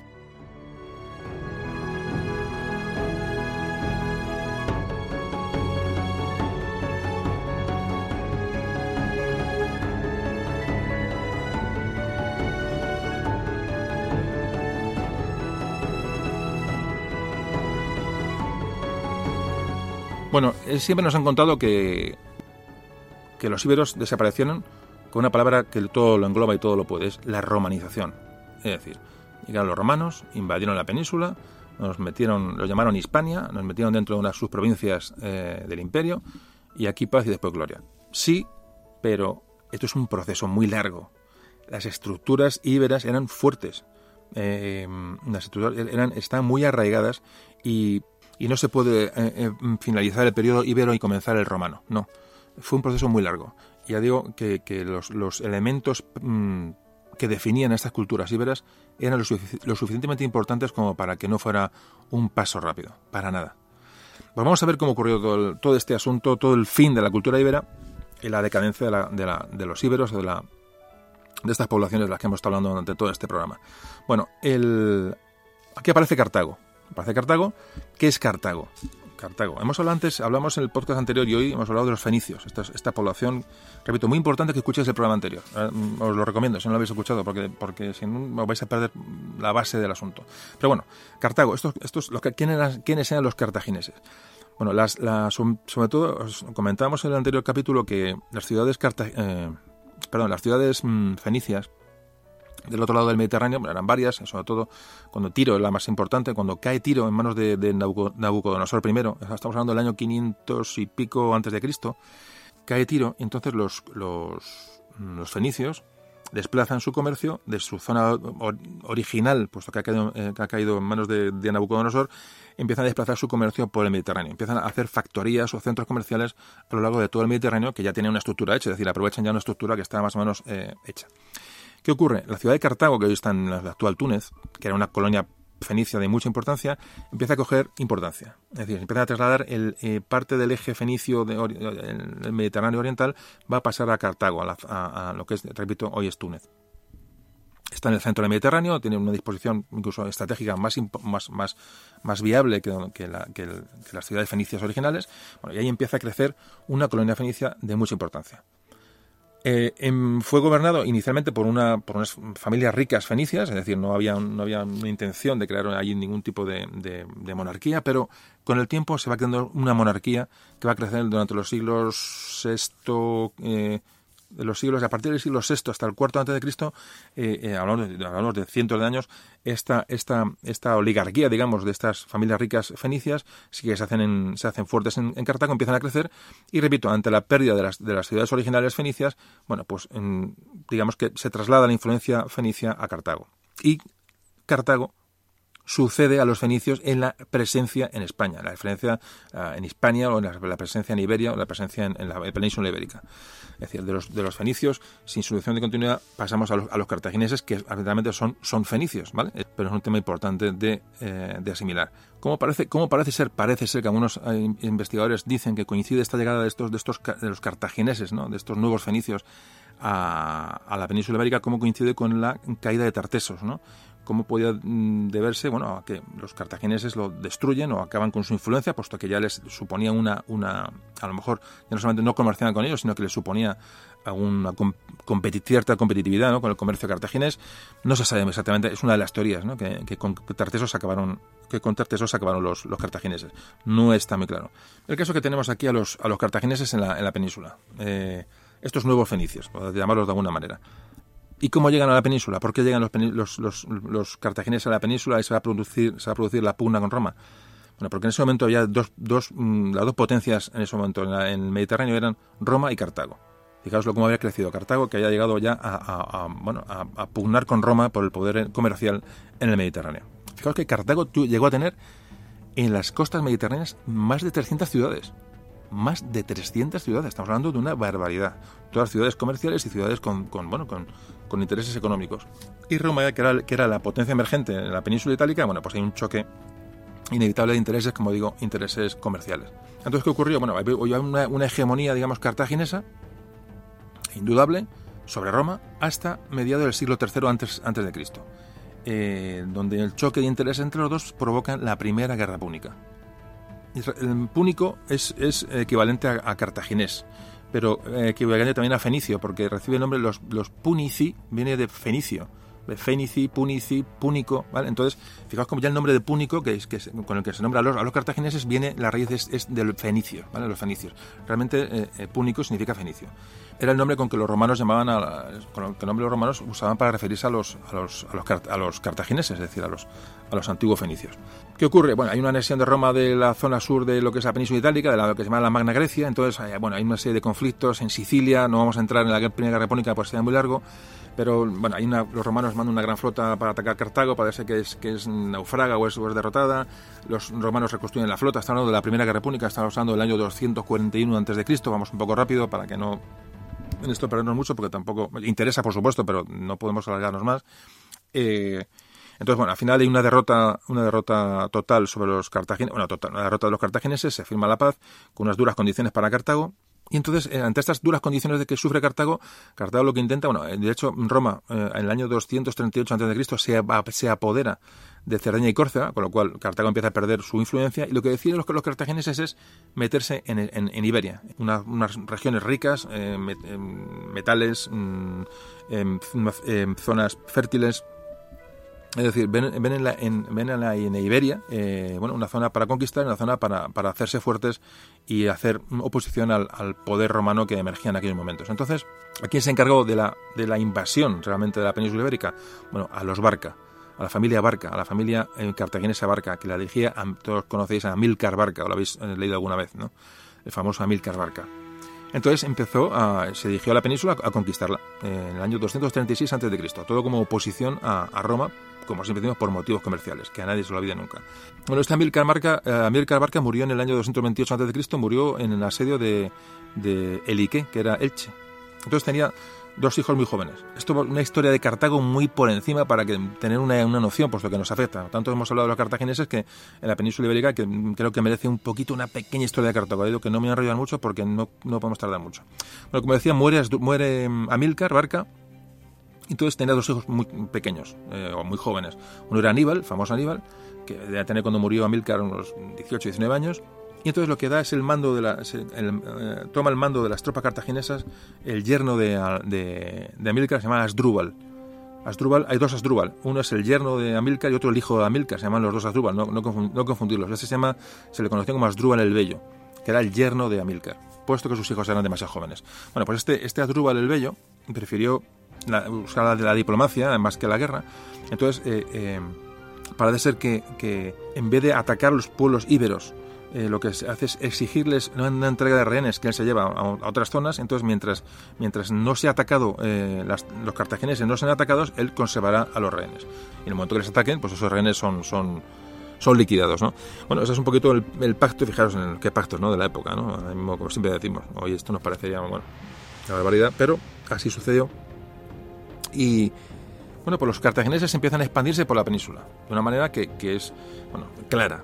Entonces, Roma no está de acuerdo con aquello. Ahí hemos estado en un periodo de paz, pero Roma dice que de esto nada. O sea, en la península ibérica, pues otro sitio para, para nosotros meter, meter la mano. Entonces, eh, lo que hacen es contactar con dos ciudades. Una es Ampurias, que está muy al norte, no hay ningún problema, la antigua, antigua colonia griega de Ampurias, y otra es Sagunto, que antes hablábamos de Sagunto. Bueno, Sagunto era también de origen griego y tan importante era que los romanos la eligieron como para pactar con ellos. Es decir, eh, entonces, digamos que son los propios saguntinos o los propios eh, Ampurias los que van a Roma para decirle que Cartago está metiendo mano por allí, que temen el poder de Cartago y les piden apoyo o les piden alianza con, la, con Roma. Estas, estas dos ciudades. Eh, se, se, permite que Sagunto sea de apoyo romano, pero se firma un pacto entre cartagineses y romanos, en el cual se, se ponía una frontera de influencia de cada uno que marcaba el Ebro. Es decir, al norte del Ebro era influencia romana y al sur del Ebro era influencia cartaginesa. Se llega a este acuerdo y nos encontramos con que ya los cartagineses eh, bueno, tienen establecida la frontera en el Ebro, construyen eh, Cartagena, eh, que se llamó Caradash. Caradash era una, una, antigua ciudad ibérica, se llama Mastia, que luego sería Cartago Nova, llamado por los romanos, y hoy, es Cartagena, una ciudad muy importante. Bueno, pues en este momento empiezan, a, empiezan a, fortificarse o a hacer crecer la ciudad, la ciudad lo que es Cartagena, los, los cartagineses, y llega la muerte por asesinato de famosas Drúbal el Bello, es decir, el que el sucesor de Amílcar muere, muere asesinado, y ahora sí accederá al poder en cartaginés Aníbal, Aníbal Barca, el hijo de, el hijo de Amílcar, lo primero que hace Aníbal es consolidar el, territorialmente lo, que, lo, que, ha hecho su cuñado Asdrúbal y su padre. Lo que hace es dominar el Tajo, es decir, toda la, la cuenca del Tajo, eh, llega a Salamanca, la que, la que somete, Zamora, eh, no sé si es Zamora o Toro, eh, se llama de Arbucala, es una ciudad que no está muy claro si es Zamora o Toro, vamos, que era la capital de los Baceos, y ya está ya en, territorio claramente celta, es decir, Aníbal conquista gran parte de la península ibérica de hecho, a la vuelta, después de estas, de estas campañas, a la vuelta hacia, hacia Cartagena, o hacia, hacia eh, como se llamaba Cartagena, eh, parece que una, coalición de, de íberos presentan batalla, parece en la zona de los carpetanos, no está muy claro, pero son, son derrotados los íberos en la, contra, contra Aníbal. Es decir, hay una resistencia íbera ante la, conquista cartaginesa, un ejército cartaginés muy superior y, bueno, y muy, muy organizado. Y bueno, llegamos al, momento del, choque entre, entre cartagineses y romanos. Como decíamos antes, se, firmó el Tratado del Ebro, hablamos del año, del año 226 a.C., entonces los romanos habían estado mangoneando con Sagunto, una ciudad que más o menos les, eh, tenían como aliada. Eh, entonces, bueno, los cartagineses dijeron, hasta aquí hemos llegado. O sea, Sagunto no va a ser romana. Entonces mm, rompen el Tratado del Ebro y lo que hace es hacen los cartagineses es, atacar Sagunto, esa ciudad amiga de Roma. En el año 219 a.C., estamos hablando, 219 a.C. Pues un ejército cartaginés enorme, apoyado por, como suele ocurrir en, estos casos, por vecinos de, los, de, Sagunto, es decir, de propios sedetanos de la zona de, de Detania, eh, se alían con los cartagineses para acabar con, Sagunto, es decir, era una ciudad con mucho poder, una, ciudad de mucha influencia, y los propios sociedades de la zona pues, pues veían con buenos ojos acabar con ese poder de la ciudad de Sagunto, que tiene un, puerto inmenso, un puerto con mucho comercio, una ciudad rica y con mucha, con mucha, mucha proyección. El caso es que, como todos sabéis, también se, se se produce el asedio de Sagunto, el asedio de Sagunto, el famoso asedio, tan que antes hemos hablado de él, que si se tiene al fuego, que si no, que si bueno, tuvo que ser un asedio importante, pero muy ensalzado por la bueno por la historiografía latina y por qué no por la nuestra también, ¿no? Eh, bueno, aquí, ahí, claro, Roma aprovecha para denunciar lo crueles y lo malos que son los, los, cartagineses, que han hecho masacres, que se han, se tirado a la hoguera a los propios saguntinos, que ha habido saqueos. Es decir, es una propaganda romana de cara a, a la guerra que se avecina, que va a ser la Segunda Guerra Púnica.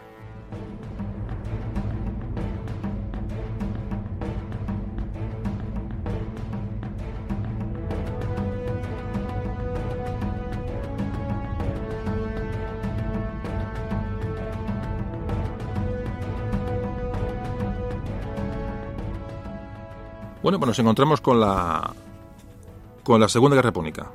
Y ya estamos llegando al final del, asunto. Roma tenía una gran super... Esto vamos a pasar un poco por encima porque tampoco nos, nos, afecta mucho a lo que es el tema peninsular.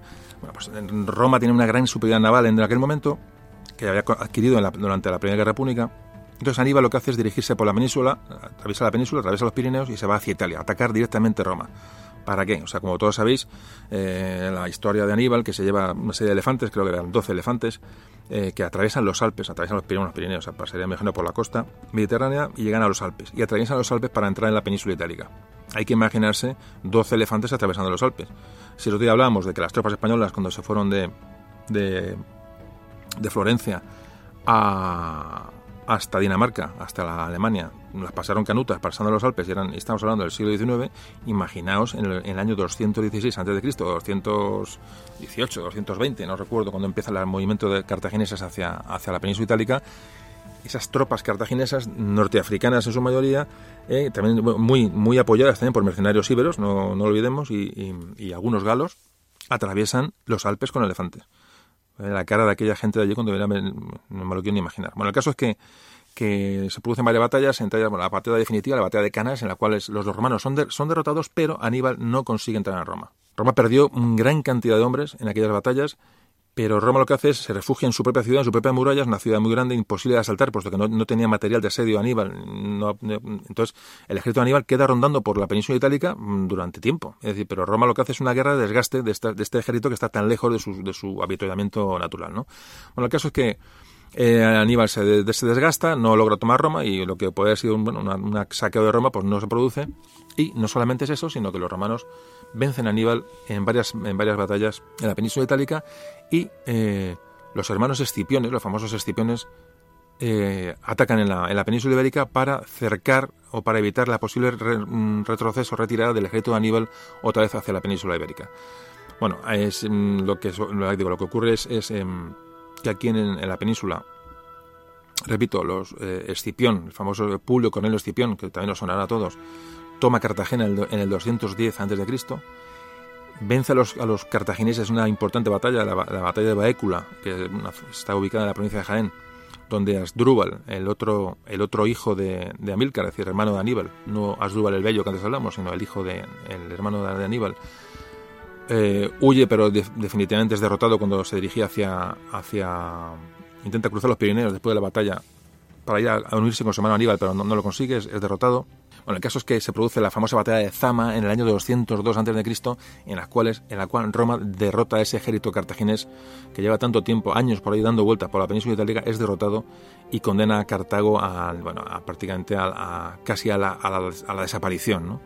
Eh, se queda sin flota, es decir, mm, acaba la Segunda Guerra Púnica con una derrota aplastante de Cartago, dejando, en lo que a nosotros nos afecta, la península ibérica, dejando a los íberos en manos del Imperio Romano.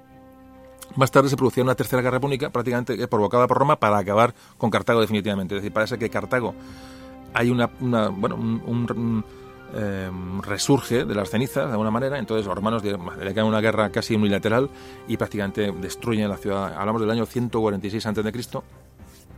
Los romanos destruyen Cartago y, Cartago mm, nunca más vuelve a existir. Es decir, Cartago desapareció de la historia, absolutamente, convirtiendo eh, el sureste, el sur, el sur y el este de España, el sur y el este de la península ibérica, en provincias eh, ya romanas.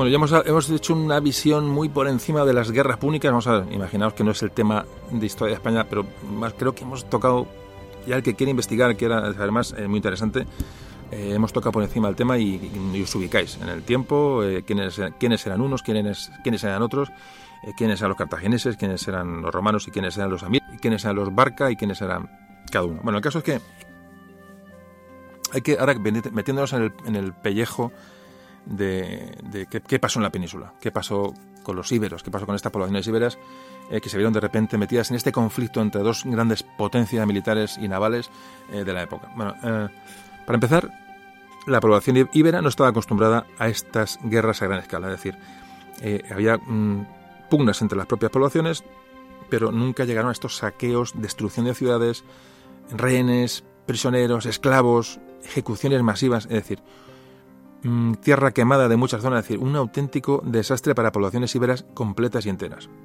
Estos, estos, esto no lo conocían los íberos, eh, aunque había mercenarios que han ido a guerras y bueno y podían tener conocimiento de lo que pasaba en otros sitios, pero digamos este en vivirlo en, en, tierra propia mm, no les vino bueno absolutamente fue, fue, catastrófico. ¿Qué pensaban los íberos? Bueno, pues que los romanos iban a echar a los cartagineses y se iban a marchar, pero no fue así, para nada. Y la sorpresa de los iberos fue cuando se dieron cuenta que los, de las legiones romanas permanecían, en, la, permanecían en, en, sus zonas de influencia y no tenían ninguna intención de marcharse. ¿Qué ocurre? Pues algunos líderes, caudillos, íberos empiezan a levantarse contra, contra los romanos. De hecho, mm, ocurre muy pronto. De hecho, cuando aún Cartago no estaba derrotada totalmente, ya hay rebeliones íberas contra Roma. Es decir, se dan cuenta de que no vienen para, no, que para quedarse. Y ya digo, aún Cartago no está, no está derrotado cuando eh, contingentes mm, íberos se rebelan contra, contra Roma y contra lo que veían que iba a ser ya una, una ocupación total. Bueno, aquí están los famosos Indíbil y Mandonio, que eran caudillos íberos que se enfrentan a los, a los, romanos. Eh, mm, bueno, mm, realmente eh, ya son temas históricos que son, ya digo, que nos vienen de fuentes, de fuentes antiguas, ya vienen un poquito exageradas, un poquito retocadas, como antes hablábamos. Pero aquí aparece una cohesión, parece ser que bastante certera, o con certeza de los íberos. Es decir, una, lo que nunca hasta ahora se ha hablado, es decir, los íberos se cohesionan para responder a un invasor, a un enemigo común. ¿Por qué? Porque la invasión romana supone el fin de, esas, de esas estructuras culturales y sociales que los íberos habían estado desarrollando durante, tanto tiempo. Es hay una conciencia de unidad eh, y entonces se rebelan contra ello. De hecho, digo, se alían en muchos casos para responder al control romano. Roma descubrió que, ah, ya lo sabía, pero Roma se dio cuenta que, tenía campo abierto en la península ibérica para disponer de sus, sobre todo de sus riquezas minerales, que es lo que más buscaban, esa, mm, esa riqueza, esas tierras fértiles. Es decir, eh, era el lugar idóneo para, para mm, imponer su ley, imponer su, imperio.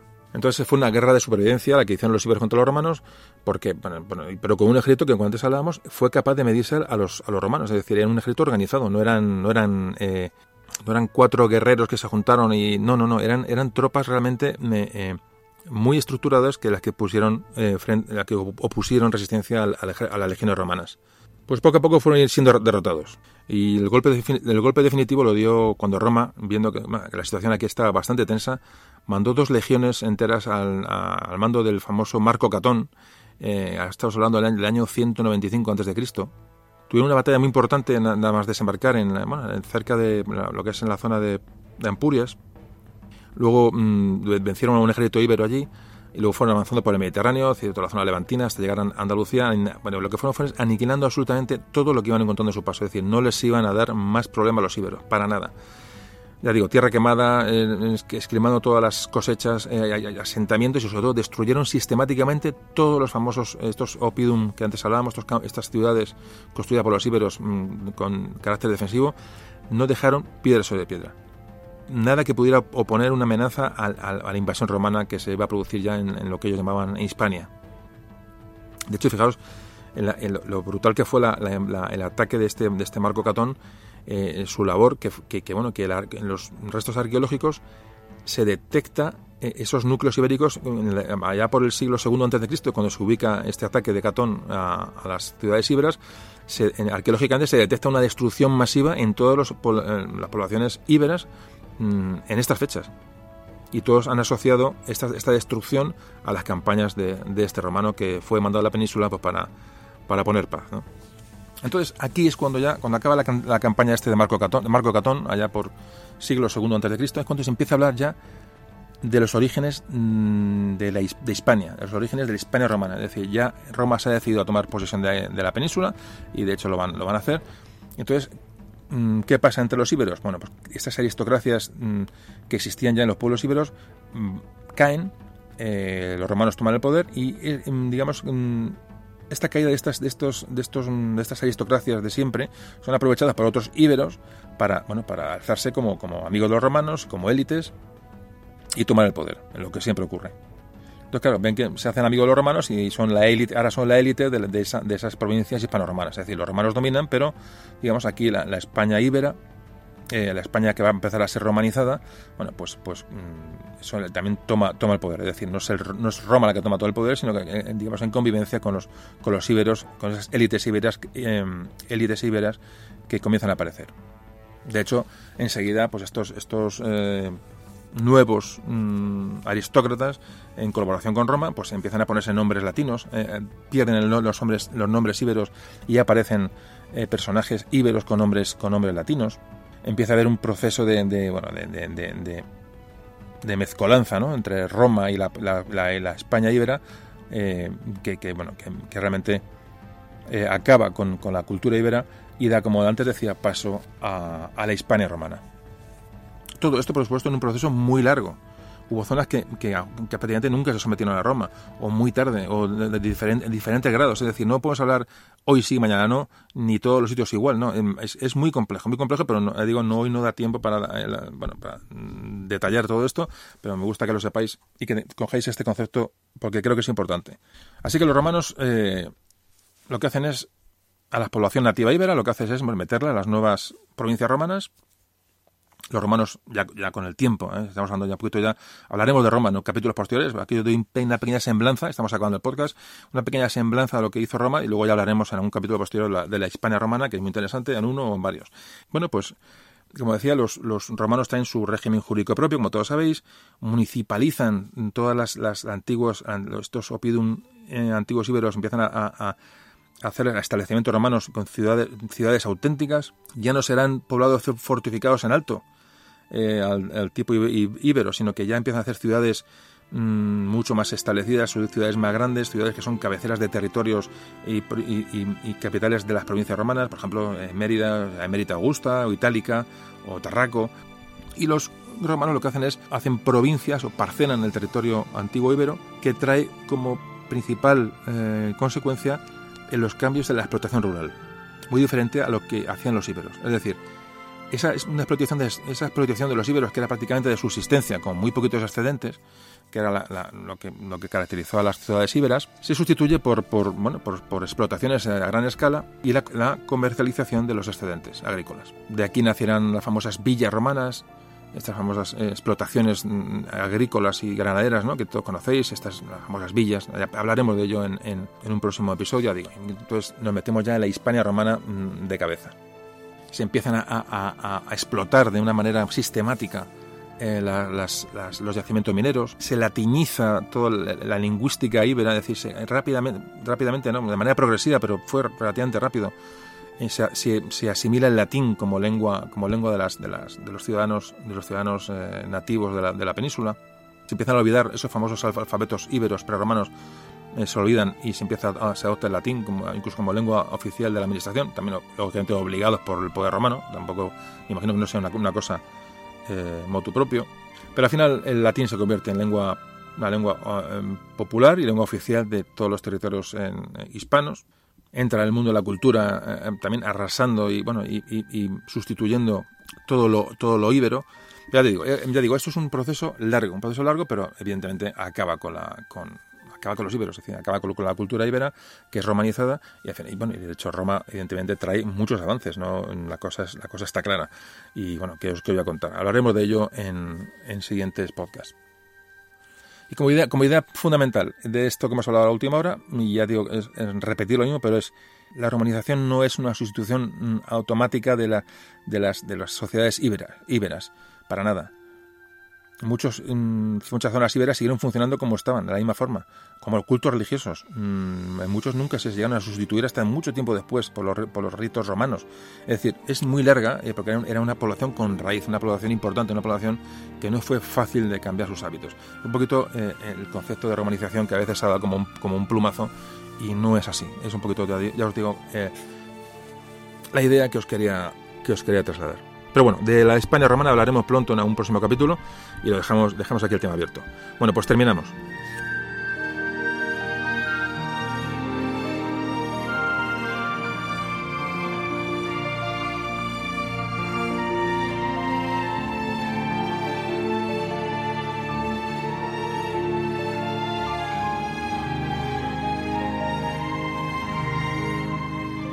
Pues nada amigos, ya estamos acabando y un pequeño comentario antes de acabar. Otra pequeña historieta que os quería contar. Eh, ayer, ayer, justamente ayer, estuve en el Museo Arqueológico Nacional, en Madrid. Os recomiendo, mmm, vamos, os imploro que vayáis a verlo. Eh, y me gustaría que fuerais a ver el Museo de Madrid porque tiene piezas absolutamente increíbles. Mira, hay una, por ejemplo, hay, vamos a hablar de la zona de la zona íbera, que es la que nos afecta a nosotros, ¿no? Eh, del podcast de hoy. Vale la pena, vale la pena porque vais a ver exvotos, estas furias de bronce, muchas. Eh, vais a ver la Dama de Baza, impresionante la Dama de Baza, impresionante. Ahí está ese monumento que costó en su día, ¿cuánto era? 400 millones, ¿no? Y 200 le, llegó, le cayó aquel... Madre mía. Vais a ver la Dama de Baza, al lado la Dama de Elche, impresionante Dama de Elche. Vais a ver detrás de la Dama de Elche todas las figuras, la, la, todas la, las mmm, las esculturas famosas que hablábamos en la entrada del programa de, de Cerro de los Santos en, en, Albacete, en Monte Alegre. Ahí está la gran dama oferente al lado de la dama de Elche. Está la, dama, está la, dama, la gran dama oferente, dama de Elche y la dama de Baza juntos. Eh, detrás de la dama oferente están todas las esculturas que se rescataron en aquel monte de Albacete, que dio, como antes hablábamos al principio del programa, bueno, pues un descubrimiento que fue básico para, bueno, para dar la importancia a la, sociedad ibera o la cultura ibera. Eh, tenéis, eh, bueno, por supuesto, tenéis el famoso monumento de Pozomoro. Tenéis ese, ese, esa, ese, enterramiento, ese monolito, lo tenéis todo en, prácticamente todo junto. Y si habéis escuchado este podcast y tenéis un poquito de inquietud y queréis disfrutar de, de, de, verdad de lo que es la historia y lo que es la piedra, lo que es el recuerdo y lo que es la evocación, de verdad os, recomiendo que vayáis al Museo Arqueológico Nacional. Está nuevo todo, lo han, remozado, lo han, lo han eh, puesto de maravilla, eh, vale la pena. Vale 3 euros. 3 euros. Y de verdad, os, os, vamos, os recomiendo que vayáis, sobre todo después de escuchar este podcast, a, ver la zona íbera y, disfrutar de aquello, ver restos de, de cerámica fenicia, restos de cerámica griega, restos de enterramientos, eh, armas. si podéis, id a Madrid y poneros a ver una mañana o una tarde el museo, el museo arqueológico. De verdad que vale la pena. Antes os podéis documentar un poquito y, bueno, y si sois de Madrid o las, las cercanías lo podéis ver en, en, varias veces. Yo de hecho vi solamente, me paré en, Roma, o sea, ya no seguí porque, porque me pegué ahí viendo cosas por mucho rato y no tenía, no tenía tiempo. Y volver otro día a ver el resto del museo. Pero vale la pena. Y son tres euros, de verdad. Mm, os animo a que vayáis y a que fomentéis eh, eh, la cultura entre los vuestros y entre, entre vuestro entorno, lo que siempre decimos. Bueno, eh, terminamos. Y como antes decíamos, mm, vamos a ver, ha habido muchos hallazgos mm, en cuanto al tema íbero, pero todavía es muchísimo lo que queda por, por conocer. Muchísimo. Solo sabemos que eran pueblos que pertenecían o que pertenecen al origen de nuestra historia, la historia peninsular, la historia de España. Em, podemos decir que la cultura ibérica del este y sur peninsular nace lentamente con las influencias de fenicios y griegos y se diluye luego también lentamente con el dominio romano. Es decir, vamos a ese concepto de, cultura ibérica. Nace con las culturas del Oriente y muere con el dominio romano. Pues puede ser. Nos podemos quedar con este concepto. Es un poquito resume mucho el asunto, pero pudiera ser así. En fin, y ahora mm, os repito, si os ha gustado este capítulo, que espero que sí, aparte del museo arqueológico, si no podéis ir al museo arqueológico, podéis visitar cualquier yacimiento arqueológico íbero o celtíbero en vuestra zona de, residencia, que seguro que tenéis alguno, hay muchos por toda España.